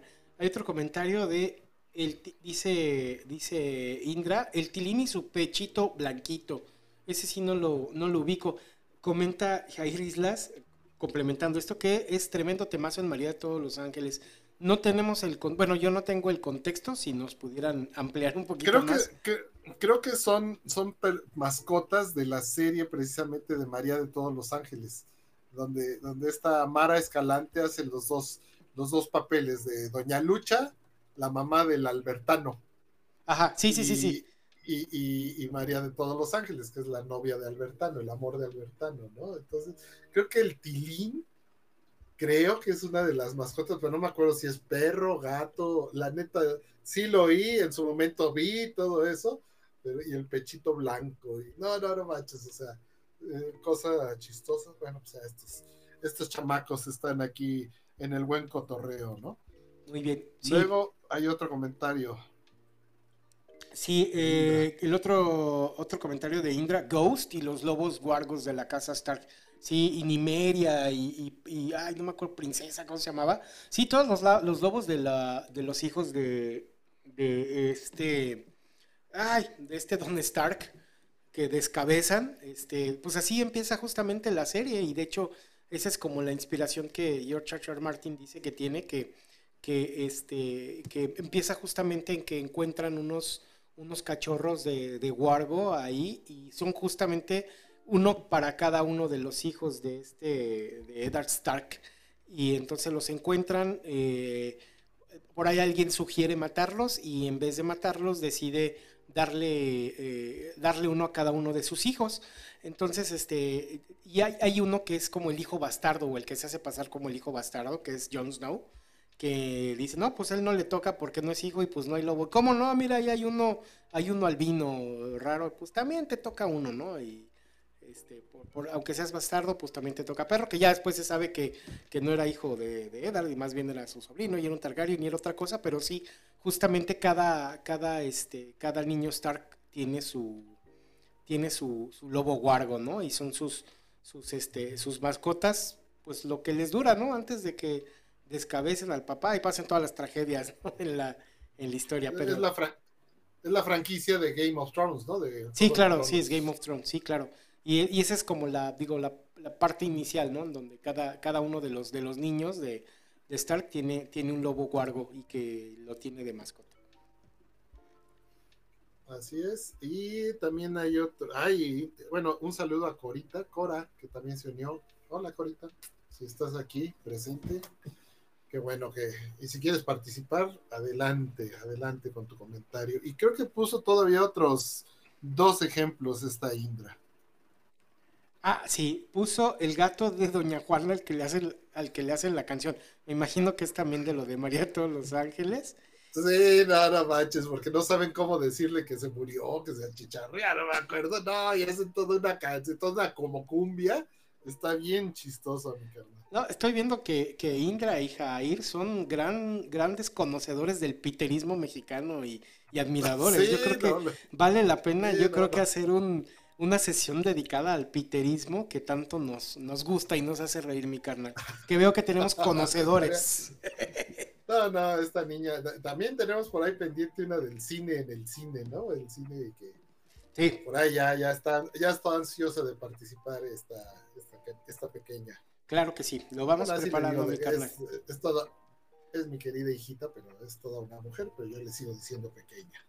Muy bien, y, eh, el último que nos pone eh, Indie es de la de el de Sansa se llamaba Lady, sí, era Lady, era la de Sansa, y Nimeria era la de Arya, ¿no? Stark.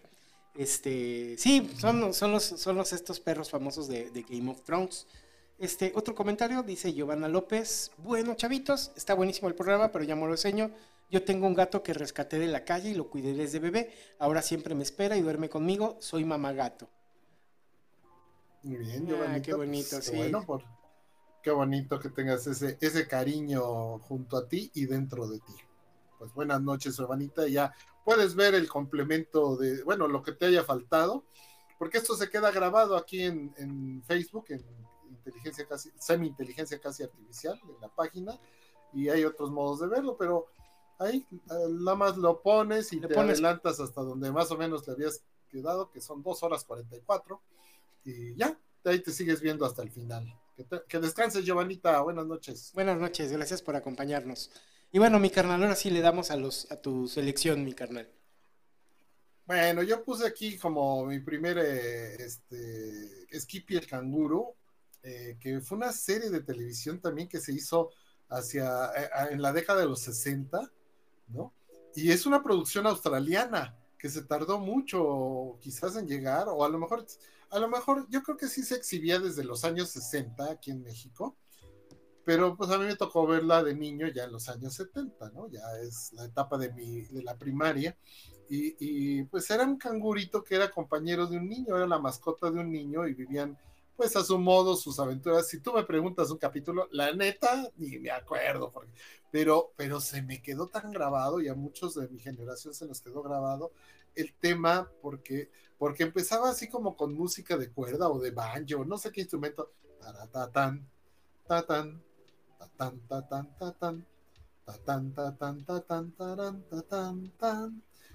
tatan, y así era el corito, era un, muy simple y nada más se oía ahí Skippy, Skippy, Skippy the Bush Kangaroo, Skippy, y así, era muy sencillito. Entonces, esa fue, era la época donde, digo, Lassie ya venía de más tiempo atrás, pero tú podías ver en una misma tarde, en una sentada, eh, en el canal 5 o en el 8, era el 5 seguramente, ¿no? Cuando yo era chavo, veías Skippy el canguro, veías Lassie y veías Flipper, el, el delfín, ¿no?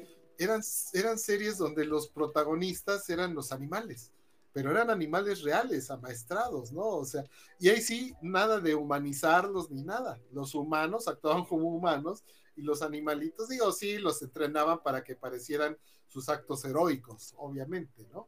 Pero, pero era una época pues muy singular, mi carnal, nos tocó a esos chavos que, que nacimos hacia de la mitad de los años 60 en adelante, pues sí nos tocó y todavía hasta cuando yo iba en la secundaria, primero y segundo de secundaria, ya década de los 80, pues todavía pasaban y los veías y ya lo, ve, ya lo veías viejito, imagínate, ¿no? O sea, o sea, son series de televisión que en la actualidad ya tienen 60 años. Sí, no manches. nada pero, más. Pero fíjate que esa tendencia todavía siguió hacia mediados de los 80, porque yo me recuerdo que ya, yo de niño, ya en los 80, ya siendo tú un adolescente, yo niño, todavía había series de ese tipo. Había una que se llamaba Benji, Sax y el príncipe Hobby. Y eran las aventuras de, un niño que venía de otro planeta y que era de la realeza y traía un robotcito.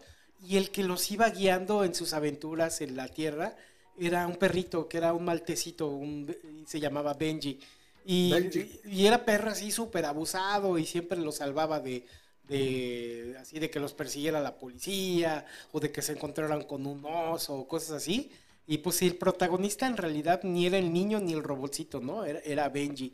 Y el otro que salió era uno que se llamaba Roxana Banana. No me acuerdo cuál era ah, la premisa. Era un orangután. Pero era un orangután y era mucho en ese estilo, ¿no? De niños con su mascota, ¿no? Y siempre la mascota ayudándolos a, a, a sobrevivir sus aventuras, ¿no? Había una, fíjate, esta estaba padre, la que se llamaba Ben, mi oso y yo, que era un oso grizzly. Y era un niño, digo, un oso grizzly todavía, no, ya, ya no era cachorro, pero ya era un oso así joven, pero no manches, era imponente, ¿no? Eh, igual era un niño que vivía en un bosque o, o que era hijo del guardabosque, creo. Y, y, el oso pues le tenía amistad y le tenía cariño, e igual, ¿no? Se, se ayudaban unos a otros y sí, fue una, esa etapa, ¿no? Que se extendió década de los 60 y quizás hasta los 80, pues con los animalitos, con los animalitos ahí haciéndolos este, protagónicos y, sin recurrir a la prosopopeya. Exactamente, donde se mantenían siendo mascotas. Exactamente. Bueno, pues aquí está Skippy el canguro, que, que para mí es un recuerdo entrañable y pues te digo, la neta, si me preguntas algún capítulo, ni me acuerdo, estaba yo muy chavillo y ya cuando estaba en la secundaria me gustaba, pero por el tema musical, ¿no? Pero bueno, aún así, no me acuerdo. Y bueno, Flipper, Flipper, el, tema musical de Flipper también era muy, ese sí tenía así como te, te, te, llevaba a una fantasía, a un mundo de ilusiones y todo. No, Flipper fue, fue algo. Te digo que así, de corridito era Skippy, o no, creo que primero era Lassie, luego Skippy y luego Flipper, hasta donde yo me acuerdo.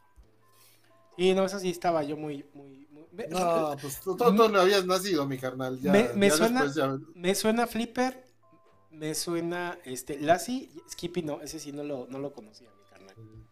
Bueno, nada más así, por Skippy, a mí me nació la, de muy chavito, muy chavito, la ilusión de conocer Australia.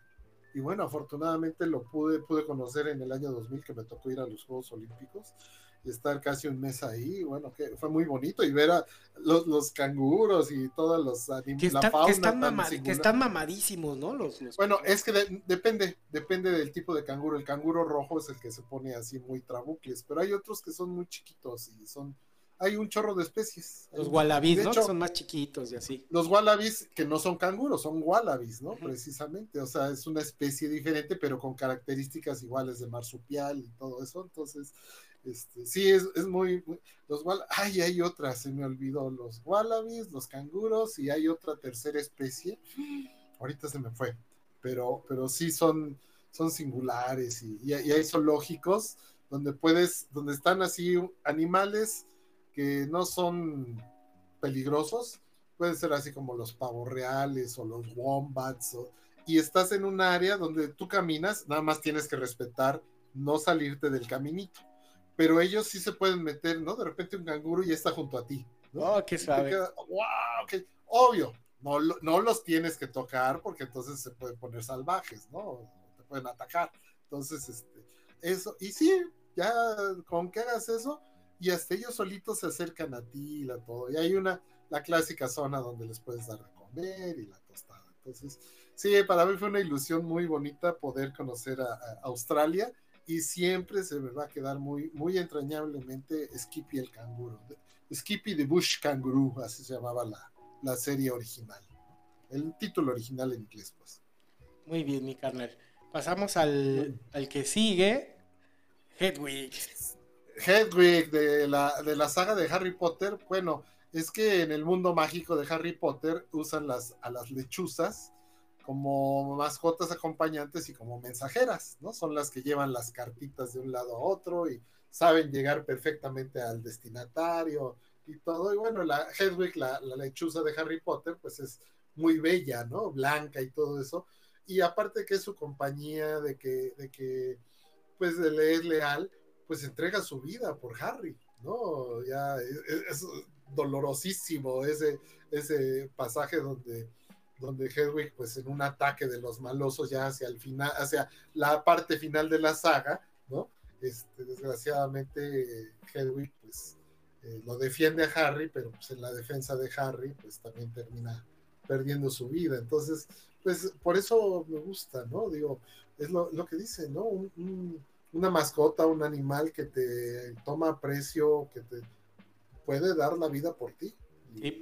Es un amor, es de esos amores incondicionales, ¿no? O sea, dices, no, no, pues no, no siempre los vas a encontrar, o muy poquititas veces lo vas a encontrar entre la gente, entre la gente, el amor incondicional, así como el que te puede dar un animal. ¿eh? Pues ese, es, ese es un ejemplo, ¿no? De Harry, en, en, la, en, la, saga de Harry Potter, y pues por eso, por eso le tengo aprecio a, Hedwig, ¿no?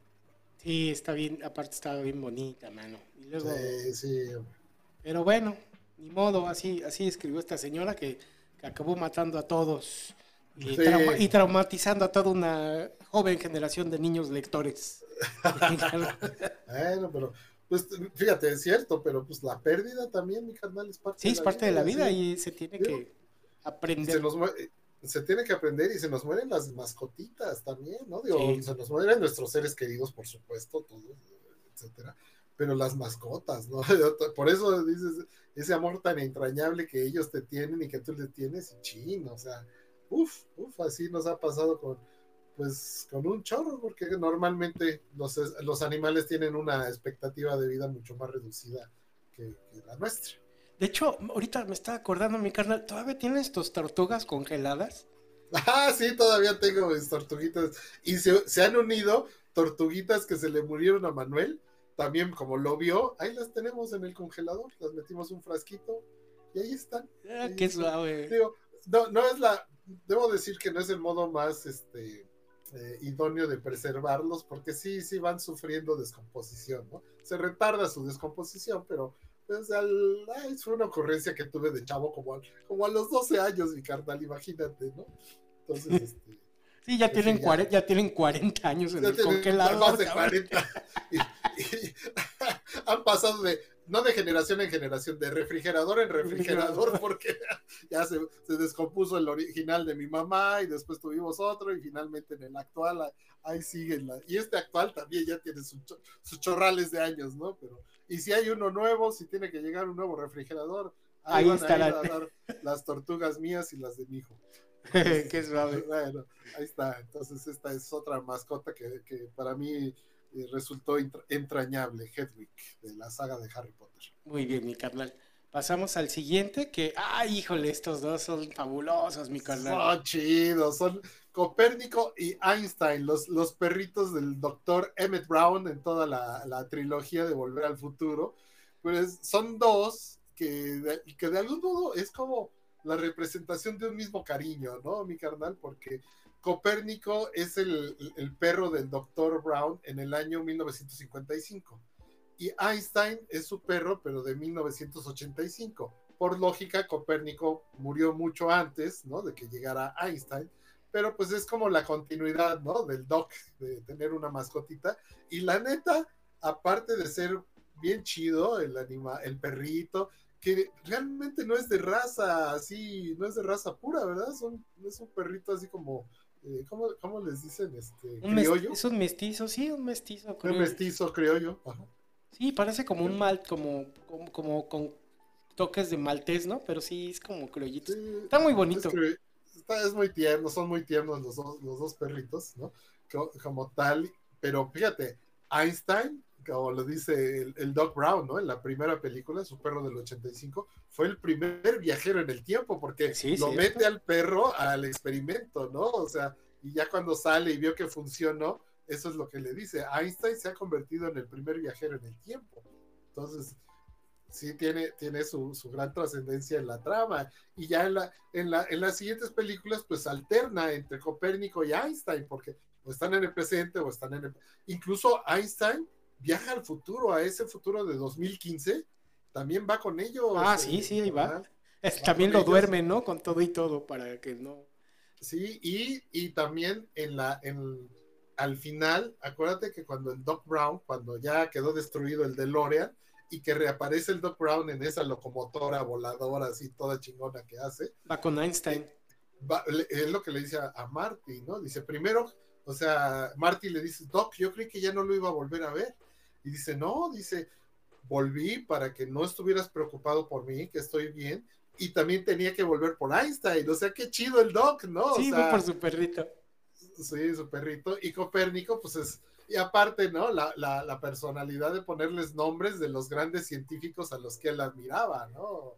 El de 1955 Copérnico y ya el de 1985 Einstein. Y quién sabe si sean como abuelo e hijo, y por ahí en medio hubo un Newton, mi carnal. Pues a, lo, a lo mejor, mi carnal. No. Entonces, este, no, quedaría toda madre eso. Quedaría, quedaría bien chido. Pero Sí. sí, este, estos perritos son, ah, son entrañables, son muy lindos, muy tiernos. El que te decía de Benji era uno como esos. Ah, Era de ese estilo Pero- también. Pero, pero el Benji, bueno, si no mal recuerdo, el, el Benji que después hicieron las películas era maltés maltés, ¿no? Era de esos más chaparritos. Sí, sí, sí, y es- creo que sí. Y estos son, este es entre labrador y maltés, como una cruz así, porque no, no son, no es tan chaparrito como el maltés, es peludito, pero, y, y ya ves que los labradores no son tan peludos, pero sí tienen este tamaño.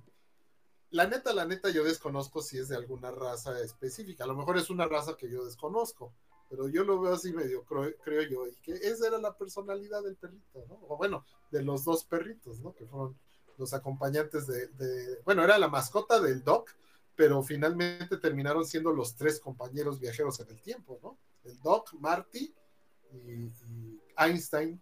Y Copérnico, bueno, ese creo que no se movió del año 1955, ese se quedó todo el tiempo ahí. Sí, sí, no, él, probablemente siguió su línea y a lo mejor falleció como en los 60 como a mediados de los 60 y se me hace que por ahí hubo un Newton, mi carnal. Sí, bien, bien. ¿No? bien pudo haber sido. Pudo haber sido. Mira, voy a, voy a poner rapidísimo a. Dijo, ahorita que lo encontré, no, no demoro nada. Mira, este es.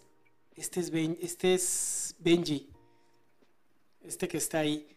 Y ese es mm. Sax, ese es el robotcito que acompañaba al príncipe este marciano, ¿no? Que era el niño ese que los acompañaba. Pero ese es Benji. Pero sí tienes razón, tiene las patitas como más largas, ¿no? Sí, sí, sí, este. Y también parece, no, no, no es maltés, maltés así como, todo. Sí, quién sabe qué, también como criollito, ¿no? No, no sé específicamente pero era abusadísimo y también se veía que, que era inteligentísimo y estaba, estaba muy bien entrenado, mi carnal. Sí, sí, sí. Ah, pues en fin, ahí, ahí están estos este, eh, animalitos o bueno, estas mascotas que se hacen entrañables que, todo el tiempo, pues le da, digo, en, la cuestión de las películas, ¿no? Como tal, pues le dan un giro muy especial porque, digo, cuando son, son así, cuando son este, este tipo de, animalitos, ¿no? Que, que tienen su, su, ternura o que tienen su bondad, bueno, nos dan esa, eso es el toque que le dan, ¿no? Que, el humano puede tener esos gestos de amor, de bondad, de cariño incondicional. Obvio, hay otros personajes que no cumplen con esas características, pero pues en el caso de los personajes así chidos y buenos como el doctor Emmett Brown, bueno, pues qué chido que tiene su perro, ¿no? Sí. sus perros. Sus perritos y, acompañantes incondicionales, mi carnal. Antes de, de pasar al siguiente, que me parece que es el último, este, si quieres, este, le damos este, causa a estos últimos comentarios. Este, bueno, decía Indra que Skippy le recuerda a su bug. Digo que todo, animal le recuerda a su bug siempre. Sí, sí, todos los animales bonitos nos recuerdan a este, a este bug. Bueno, le decimos bug cuando se porta bien, cuando es bonito, es bug. Cuando es malo es bug. No, cuando es mal, cuando es feo es fug. Ah, caray. Cuando se porta feo, no es de que sea malo, sino de que hace algo que no debe hacer, a lo mejor se hace caca o se hace pipí donde no debe, y ya. Le decimos que es un fug. Pero cuando es bueno, es un bug. Es, un bug. Perfectísimo. en mi carnal. Dice mi papá, Flipper, sí, ya, ya habíamos comentado de, Flipper, que era de esas mm, este, series y mascotas, ¿no? De, pues bueno, de esa que venían desde los 50, ¿no? de mascotas con niños con aventuras. Este, Giovanna López dice, por último, quiero sugerir que si quieren ir a caminar en el bosque de Chapultepec, segunda sección, tengan cuidado porque hay perros ferales. Buenas noches, Manolito y sobrino. Gracias, Giovanna. Buenas noches. sí, cabrón, este pedo de los perros ferales también es la contraparte, mi carnal.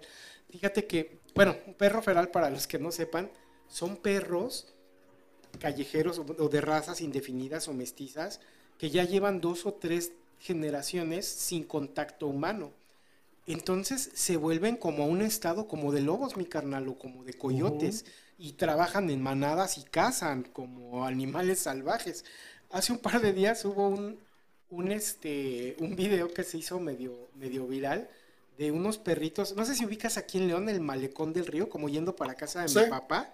Llegas a una avenida que es Las Torres, bueno, ahí donde Las Torres y, ese, y el malecón hay un área, pues así todavía como de terrenos baldíos y así. Ahí hay una, también hay una, pues sí, una, una jauría de, perros ferales. Y es un video de cómo se ve cómo atacan a un señor, pero gacho, ¿eh? Como si fueran lobos. y ya lo tienen en el piso.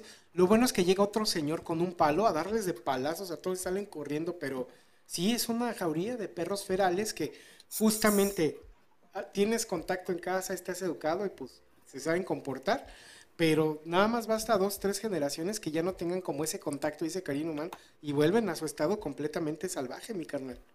Sí, hombre, qué, qué lástima que ocurra esto y pues sí, digo, puede, puede ser una situación a veces este, involuntaria o que se da por la naturaleza o por la suerte, por el destino, pero también cuando crían a los perros para el mal, ¿no? Cuando es a propósito, dices que en fin, sí, sí, hay la contraparte, porque otra vez, la naturaleza, la, naturaleza es la que pues dicta tantas cosas y a veces eh, la naturaleza nos deja sin control de lo que nosotros creemos que es el control de la vida, pues no, hay, hay fuerzas superiores a nosotros y entre ellas está pues el, instinto de los animales o el comportamiento animal o la reacción animal ante lo que los humanos les podemos hacer o ante, ¿no? Cuando invades un hábitat, cuando los agredes a propósito, cuando los quieres exterminar, en fin, que eh, es, es la verdad sí es este,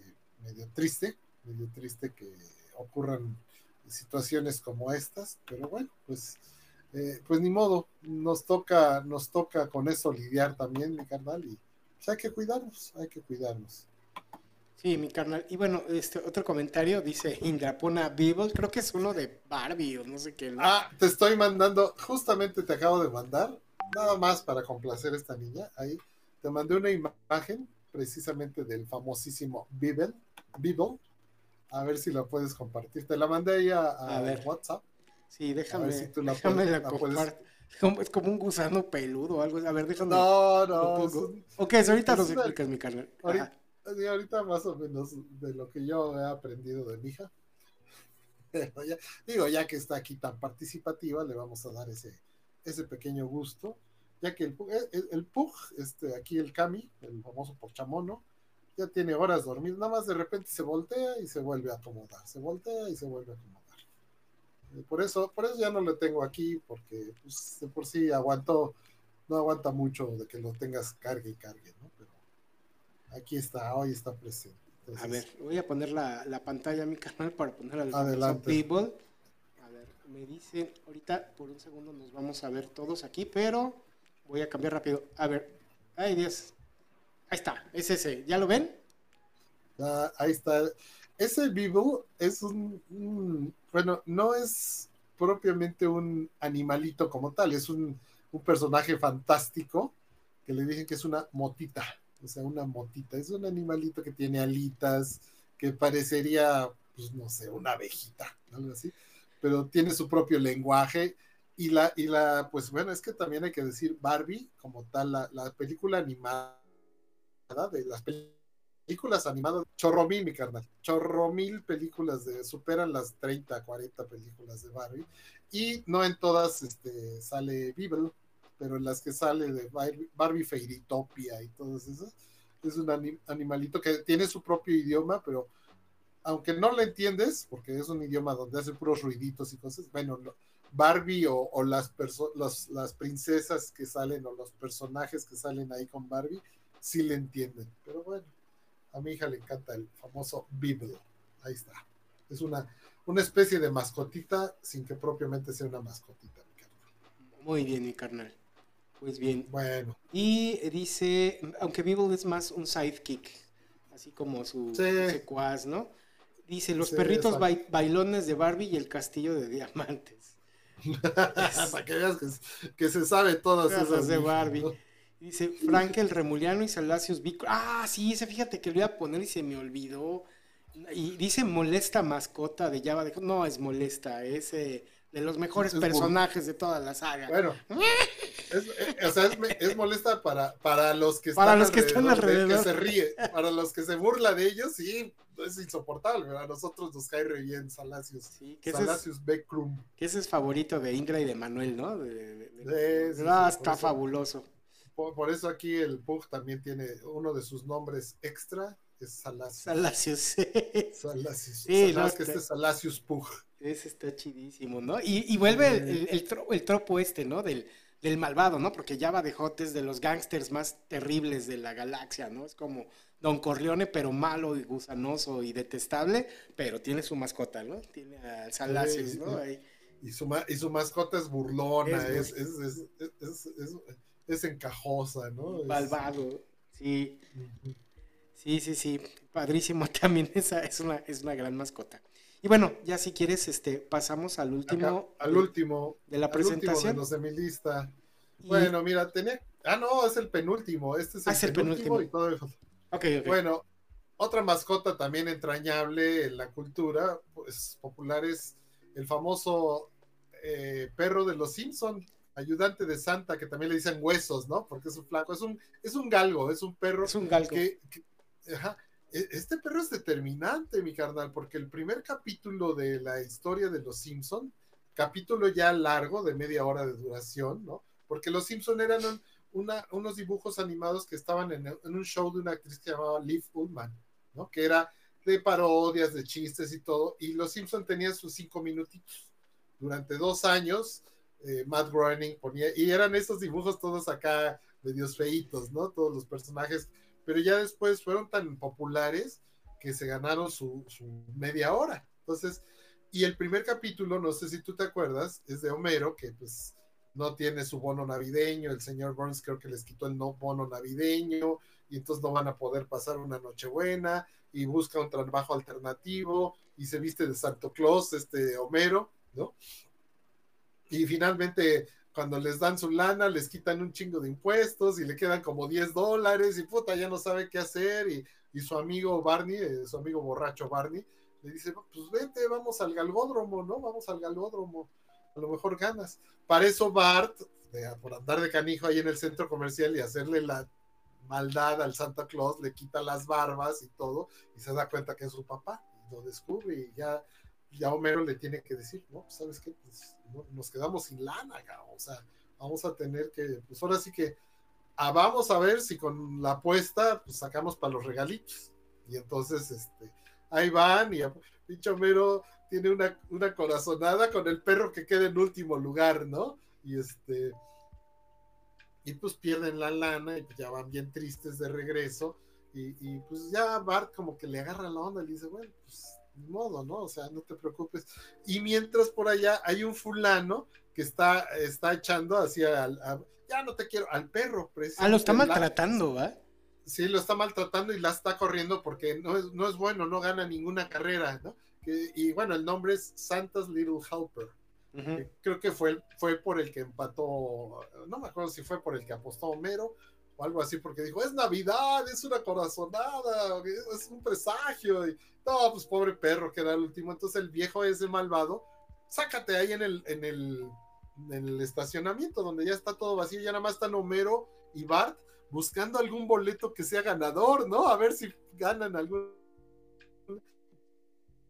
Y en eso viene y el perro se le echa encima a Homero y a Bart y todo, y le dice, ¿nos lo podemos quedar? Ándale, papá, el clásico, ándale. Oh, bueno, ok. Y va, va Homero todo, pues va, imagínate, depresivo, fracasado, encabronado, frustrado, porque ya está toda la familia esperándolas en la cena, que, llegue con los regalos y pues antes de que pueda decir Homero, pues no va a haber regalos, llega Bart bien contento, miren el regalo de Navidad, ¿no? Y, y, Lisa y Maggie, ¿no? Y todos, ¿no? ¡Ay, qué bonito perro! Y la tostada, y no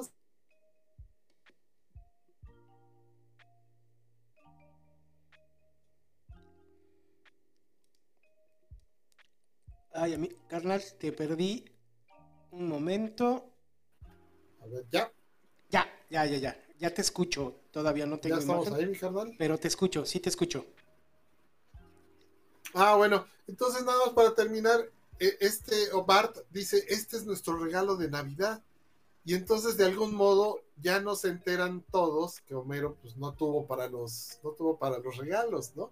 Dijeron, ah, qué chido, ¿no? El perro. Y es el perro, pues, que se queda para toda la vida, ¿no? Ahí con ellos. Ya tenían a su gato, ¿no?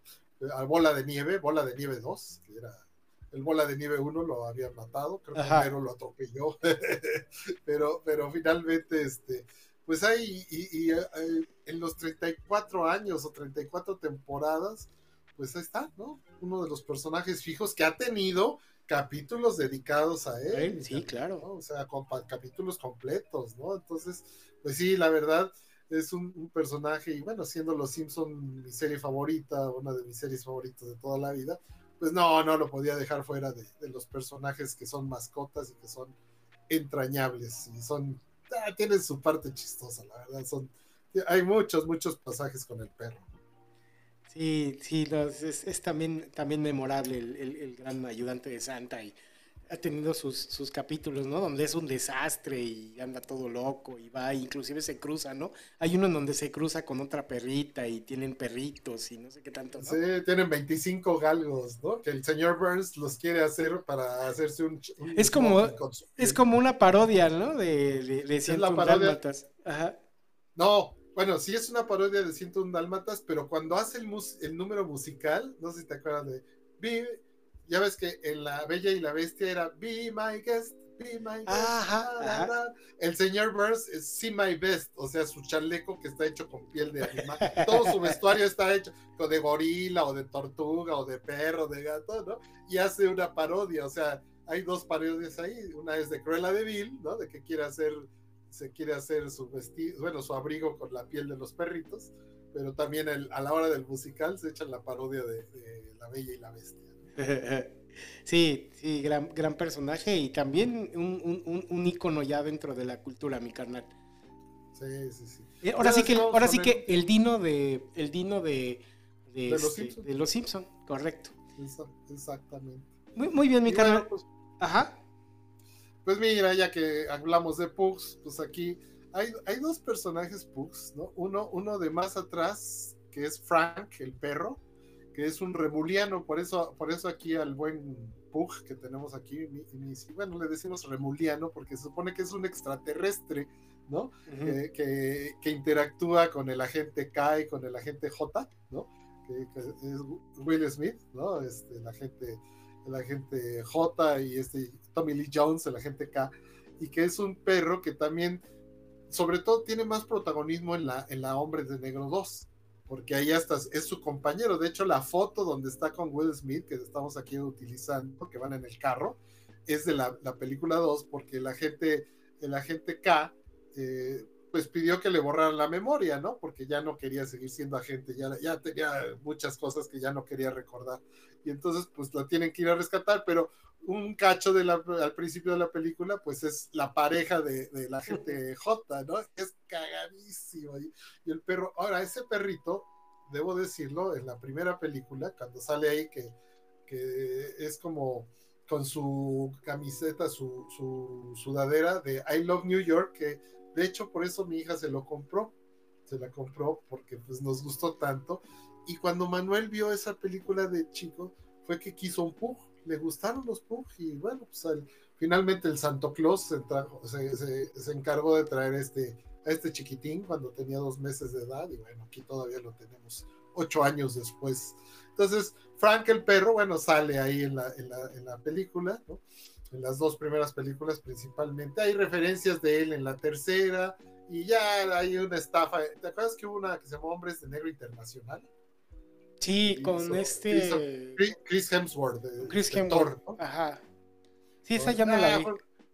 Fue una estafa, mano, porque la ponían en la publicidad de la película y sale cinco segundos así como de pasadita nada más. Ya, dije, no, que nosotros pensando que íbamos a disfrutar de la actuación de Y obvio, como es un extraterrestre, habla y hace un desmadre. Y, es cábula, ¿no? Es cábula, y engañifas y así. Hasta, hasta le ponen voz así medio gandalla, ¿no? O sea, es chistosísimo Frank el perro.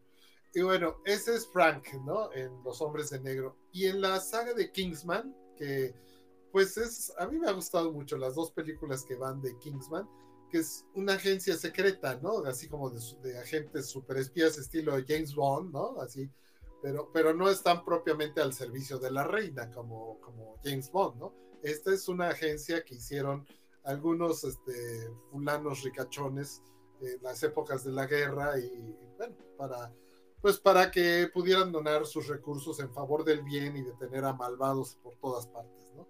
Entonces, aparece el personaje, bueno, reclutan a chavos para ver quién gana el puesto de agente Kingsman, ¿no? Porque hay una vacante. Y una prueba que es muy singular, ¿no? Es que deben escoger un perro porque lo deben criar desde chiquito. Y lo deben criar y deben hacer que los obedezca y todo eso.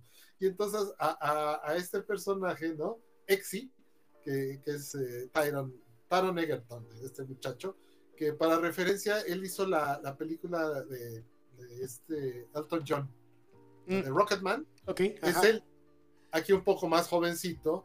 Él escoge un perrito creyendo que es Bulldog y dice, bueno, y oye, escogiste a un, ¿por qué escogiste un Pug? Dice, que no es un Bulldog. Dice, bueno, pero va a crecer, ¿no? No, esos se quedan así chiquitos. Y él, no, no puede ser, ¿no? Y entonces está muy bonito. Para eso ya es diferente, es diferente el enfoque familiar que nosotros le dimos porque ya teníamos a, este Puja, al Cami. Entonces, cuando aparece esta película, y pues luego, luego lo identificamos, ¿no? A diferencia de, de Frank el perro, que fue antes, mucho antes de que naciera siquiera mis hijos y el Cami. Bueno, pues ahora este, este perrito se vuelve entrañable porque le toma mucho cariño, muchísimo cariño. No sé si tú has visto la, la película. No, no las he visto. Estas. Ah, no, pues ya, ya no te voy a hacer spoiler porque hay una prueba que tiene que pasar muy, muy difícil. La neta, muy buena película, muy, muy, muy padre, ¿no? O sea, eh, con hartos recursos de producción y y me gustó la trama. Oye, pues siendo película de agentes secretos, pues imagínate todo el rollo, supervillanos y cosas.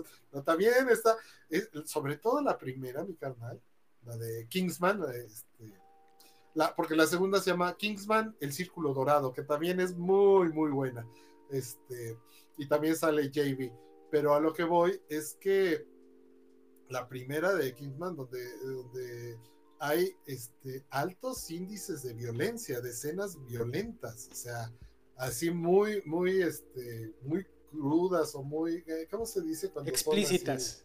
explícitas, ¿no? Dices, ay, cabrón. Pero la verdad, se entretiene uno bien chido. Los, los, personajes muy bien perfilados. El, malvado, fíjate, eh, son, son personajes y, actores muy bien escogidos, ¿no? Y entonces sí, sí se las recomiendo, pero bueno, ahí este, el personaje de JB realmente es como una referencia más personal, ¿no? A nuestra mascota, el querido Pug. Entonces ahí, ahí aparece este chiquitín y aparecen otros perritos, pero pues este es el, la mascota del personaje principal. Es obvio que, que tiene un poquitito más de protagonismo, ¿no? Entonces ahí está la referencia y bueno, pues por eso se nos han hecho tan entrañables los pugs acá entre mis hijos y tu servidor, mi carnal. Sí, pues están, bien bonitos y bien, bien curiosos, mi carnal. Así es, mi carnal. Hay un, Aunque son delicaditos. Sí, sí, fíjate que pues es un tema, ¿no? Y hay como cierta controversia también en la, en, en, en, ahora sí que la, cómo se generó esta raza, ¿no? En la crianza selectiva que deriva en el pug, porque si es una, tanto el Pug como el Bulldog son razas que tienen, ya a tener ¿no? muchos problemas como respiratorios y todo eso, y pues ahora sí que son producto, ¿no? De la misma crianza. Digo, son muy bonitos, pero en el camino se han tomado decisiones de reproducción que han generado, ¿no? Estos como problemas de salud, ¿no? sí, exacto. Lo, que se llama la endogamia, ¿no? La reproducción entre, entre bueno, en el caso de, de, los humanos, reproducciones entre familiares directos, ¿no? De primera línea, o sea, padres con hijos, hermanos con hermanas y todo ese rollo, ¿no? Sí. Pues igual sucede con las razas de perros y de otros animales, que pues ok, finalmente obtienes resultados que quieres, externos, pero por dentro, pero por dentro, uy, no, pues al contrario, son deformaciones genéticas, ¿no? Que, sí que sí, sí, sí son temas controversiales. Sí, los queremos mucho y todo eso, pero bueno, no siempre estamos al principio cuando lo, lo, cuando llegó eh, aquí con nosotros, pues no, no teníamos tanta cultura al respecto. No, pero, pues ya, digo, finalmente ya, ya lo tienes y pues ya lo quieres y ya es parte de la familia. Pero también eso lleva, digamos, a otro, otro mensaje, digo, ya para finalizar mi canal, que también es importante si se puede adoptar, pues adoptar, ¿no? En vez de comprar, ¿no? Y evitar como estas prácticas, ¿no? De gente que se dedica a, la crianza que sí de repente llegan a ser como abusivas. Este, creo que también hay perritos este, mestizos que pueden llegar a ser como muy cariñosos y que, que quieren un hogar y, que, y, que, también estaría muy bien este, hacernos, hacernos de la cultura de la adopción, ¿no? De, de, perritos mestizos. ¿Terminas haciendo una buena acción? Sí. Sí, también, este, también se dice, ¿no? Que finalmente son los perros más saludables, ¿no? Porque son los menos propensos a la endogamia y comen así como Pedro Chávez, ¿no? Veneno para las ratas, clavos. no les pasa nada, ¿no? Así es, así es. Bueno, pues ya nada más hay ahí un par de comentarios para despedirnos, mi carnal, porque hoy nos tardamos más. Nos dio mucho el, tema de las Sí, lo bache. No, pues le puedes uno seguir y seguir. Dice, es un perdedor, es un adefesio, es un Simpson. Hablando de huesos, ¿no? Ajá. Así acaba ese primer capítulo, ¿no? Así acaba. Por eso Homero termina aceptándolo, ¿no? Bueno, no acaba, es, es cuando, cuando lo tiene, cuando se da cuenta, ¿no? De que por eso no lo quería el otro viejo, ¿no? Sí. Y, y, pues finalmente acaba definiendo, ¿no? Lo que son los Simpson, ¿no? Es como esta familia promedio con el padre de familia ahí entre desobligado, flojo y ignorante, pero con un gran corazón, mi carnal. Así es, mi carnal. Y dice, faltó Monchi de los Mitchells. Ah, es que una película que sí produjo hace un par de años, eh, Los Mitchells contra las máquinas no sé si la viste, es de animación. Sí, sí la vi. Está bien chida, la verdad. Y ahí sale eh, Monchi, es, es, un pug todo gordo. Y está todo con los ojos virolos. Con los ojos virolos, como nuestro Kami, nuestro Kami tiene sus ojitos así, tiene estrabismo este, divergente, tiene sus ojitos así, no los tiene eh, convergentes, los tiene un ojito para un lado y otro para el otro, pero hacia afuera, vamos a decir, ¿no? Así nuestro, nuestro Kami. Pero ahí hay algo también de la cultura, mi carnal, porque el perro, el Monchi, el personaje animado, tuvo su doblaje por un perro real que fue muy famoso, que se hizo muy famoso hace unos años en las redes sociales, sobre todo en Instagram, me parece, y en, Facebook. Este, Dog de Pug, Dug de Pug, pues. Dog de Pug. Fue un perrito, así que tenía su propia cuenta de, de Facebook y de Instagram y te ponían sus videos y te ponían que hoy salió así, que lo disfrazaban de Halloween y le ponían una canción de Halloween. lo, disfrazaban, por ejemplo, de Toy Story, de un personaje, y la cancioncita de Toy Story. Y, ahí está Monchi, ahí está bien, bien chistoso, que no, que, que, las máquinas no saben reconocerlo, ¿no? las máquinas que se apoderan y que quieren apoderarse de lo humanidad. No le hacen nada porque no lo identifican como no nada, ¿no? qué es, ¿no? Creen que es una, una, una lofa de pan, o es una papa, o es un... No saben qué es, ¿no? Entonces está bien cagado eso. Y aparte también está muy chistoso porque al papá le, le caga, ¿no? Que, que el perrito lo chupe y los niños a cada rato de la hija, ¿no? A cada rato se lo pone o le hace trampas, ¡ay, no! Oye, asómate aquí, se asoma y sale el perro y lo lame, ¿no? Entonces, también está muy chistoso. Sí, sí pensé eh, en él, en él es otro, es otro pug. Ah, lo, hubiera, tenido que poner ahí los tres encimados, ¿no? Pero bueno, más representativos por más tiempo, ¿no? Para mí es este Frank el Pug de Hombres de Negro y pues este ya dije JB el Pug de la de las dos películas que van de Kingsman, que se las recomiendo porque se pasa uno un buen rato con ellas. Así es, mi carnal. Y otro comentario más, dice Perry, Perry el ornitorrinco, ubico al, al, dibujo, ah. Pero no, no, no conozco la, la caricatura ni de qué La caricatura era del, si no me equivoco, sí, es de Disney Channel, ¿no? O sea, esas producciones que se hicieron ya, ahora sí que ya en este siglo, mi carnal, ¿no? A, a, a principios de la década anterior, si no mal recuerdo y es eh, dos hermanos, Phineas y Ferb, se llaman, ¿no? Que tiene, son chidísimos para las ciencias y son, en su patio te construyen una montaña rusa o, un, túnel para ir a otra galaxia, o sea, son chidísimos, ¿no? Para las ciencias, pero tienen, está bien padre porque son dos líneas, digamos, tienen una mascota que es Perry el ornitorrinco, pero resulta que Perry ante ellos, ante todos los humanos, es este, bueno, ante sus dueños ahí en la casa, la mamá, la hermana y los hermanos, es la mascotita, ¿no? Y nada más hace, hace un ruidito bien raro que hacen supuestamente los ornitorrincos. Y está así todo como visquito, ¿no? Pero es un agente secreto. Es un, se llama, es el agente, no me acuerdo cómo se llama su nombre, pero, pero combate al, al malo que es el doctor Duffenschmidt, ¿no? y el doctor Doofenshmirtz este, también tiene sus planes malvados, pero es muy chistoso porque son planes malvados cómicos y absurdos y tontos, y entonces Perry es el gran némesis, siempre es el que le echa a perder todos los, porque hay una agencia, ¿no? Así como de 007, pero que sus, sus agentes son animales, entonces Perry el ornitorrinco tiene, tiene su nombre que no me acuerdo cómo, cómo se llamaba este, su su agente 00P. No, no, la, la verdad, ¿para qué? Pero sí, yo la disfruté mucho, pues porque la veía con mis hijos, o creo que también la llegué a ver con Sophie por acá. Entonces, este, sí, sí, sí. Es muy, muy singular esta. Una mascota, pero también tiene un papel protagónico, pero nadie sabe. Y cuando, cuando lo ven más, nada más bueno, ¿y este qué?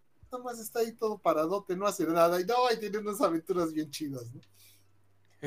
Sí, fíjate, sí lo, sí lo ubico, hasta creo que tenemos un vaso de Perry el ornitorrinco, pero yo no, no había visto yo esas, este, esas caricaturas, mi carnal. Sí, están divertidas. y bueno, ya por último dice mi papá, soy fan número uno del gran Homero. Sí, pues Homero es referente cultural. Este, dice Genaro Castellanos, Rey, ya te está durmiendo. Pues, entre que un poquito, eh, un poquito, Rey, el tema es que traigo un ojo como que me está saliendo una perrilla, quién sabe qué vi. Entonces se me ve todavía el ojo un poquillo más chiquillo. Viste unos perros cruzando, apareándose. eso, eso decía. Para preparar el tema, ¿no? Sí, sí, sí. O sea, así decían cuando yo estaba chavo, ¿no? Si te salió una perrilla, esa, esa cosa. ah, es que viste, es por haber visto unos perros. perros en la calle cruzándose. Cruzándose. Sí, era para preparar el tema, Rey. Ah, gracias, este, hija. Agente P. Agente P. Agente P. Pues de Perry, ¿no? Agente P. Sí, sí, gracias, hijita, tan fácil que estaba. La gente P. Muy bien, mi carnal. Pues, pues, este... vámonos, mi carnal, ya, ya es hora de dormir. Vámonos, sí, fíjate, nos echamos tres horas y media, creo que era así. y eso que nos íbamos a apurar. Qué sí, y eso que el tema era, era, era nomás chacotero, ¿no? Bueno, sí fue puro chacota, yo creo por eso se tardó más mi carnal. Sí, sí, por eso fue. Bueno, ahí este. Pues esto, esto, qué bueno que aquí estuvimos un buen rato echando cotorreo, trayendo a la memoria pues todo tipo de situaciones con las mascotas, para bien, para mal, cosas simpáticas, cosas sentimentales, cosas tristes. Pues esos son los grandes, nuestros grandes compañeros que no tienen voz, como dicen, y que pues nosotros tenemos que, tenemos que cuidarlos y sobre todo respetarlos. Así es, mi carnal, dice, dice Genaro, viste a Perry, sí, sí, estaba viendo a un Perry ahí. ah, quién sabe, fue por, fue por el polvo. Bueno, pues, pues este, muchas gracias a todos los que se quedaron hasta esta hora y a los que nos están escuchando posteriormente en plataformas de, podcast o aquí mismo en Facebook. Eh, este, vamos a, regresar con más temas, con más diversión. Este, darle crédito a mi tío Toño, que fue quien nos sugirió este, este, este tema en, en, una de las sesiones anteriores. Y pues bueno, igual si ustedes tienen por ahí alguna sugerencia, algún tema que les interesaría que pudiéramos aquí platicar con, todos ustedes, eh, pues estas sugerencias son, son bienvenidas y las los preparamos con mucho gusto para, pues para echar la platicada, ¿no? El chiste es divertirse aquí platicando, mi carnal, y compartiendo con todos ustedes.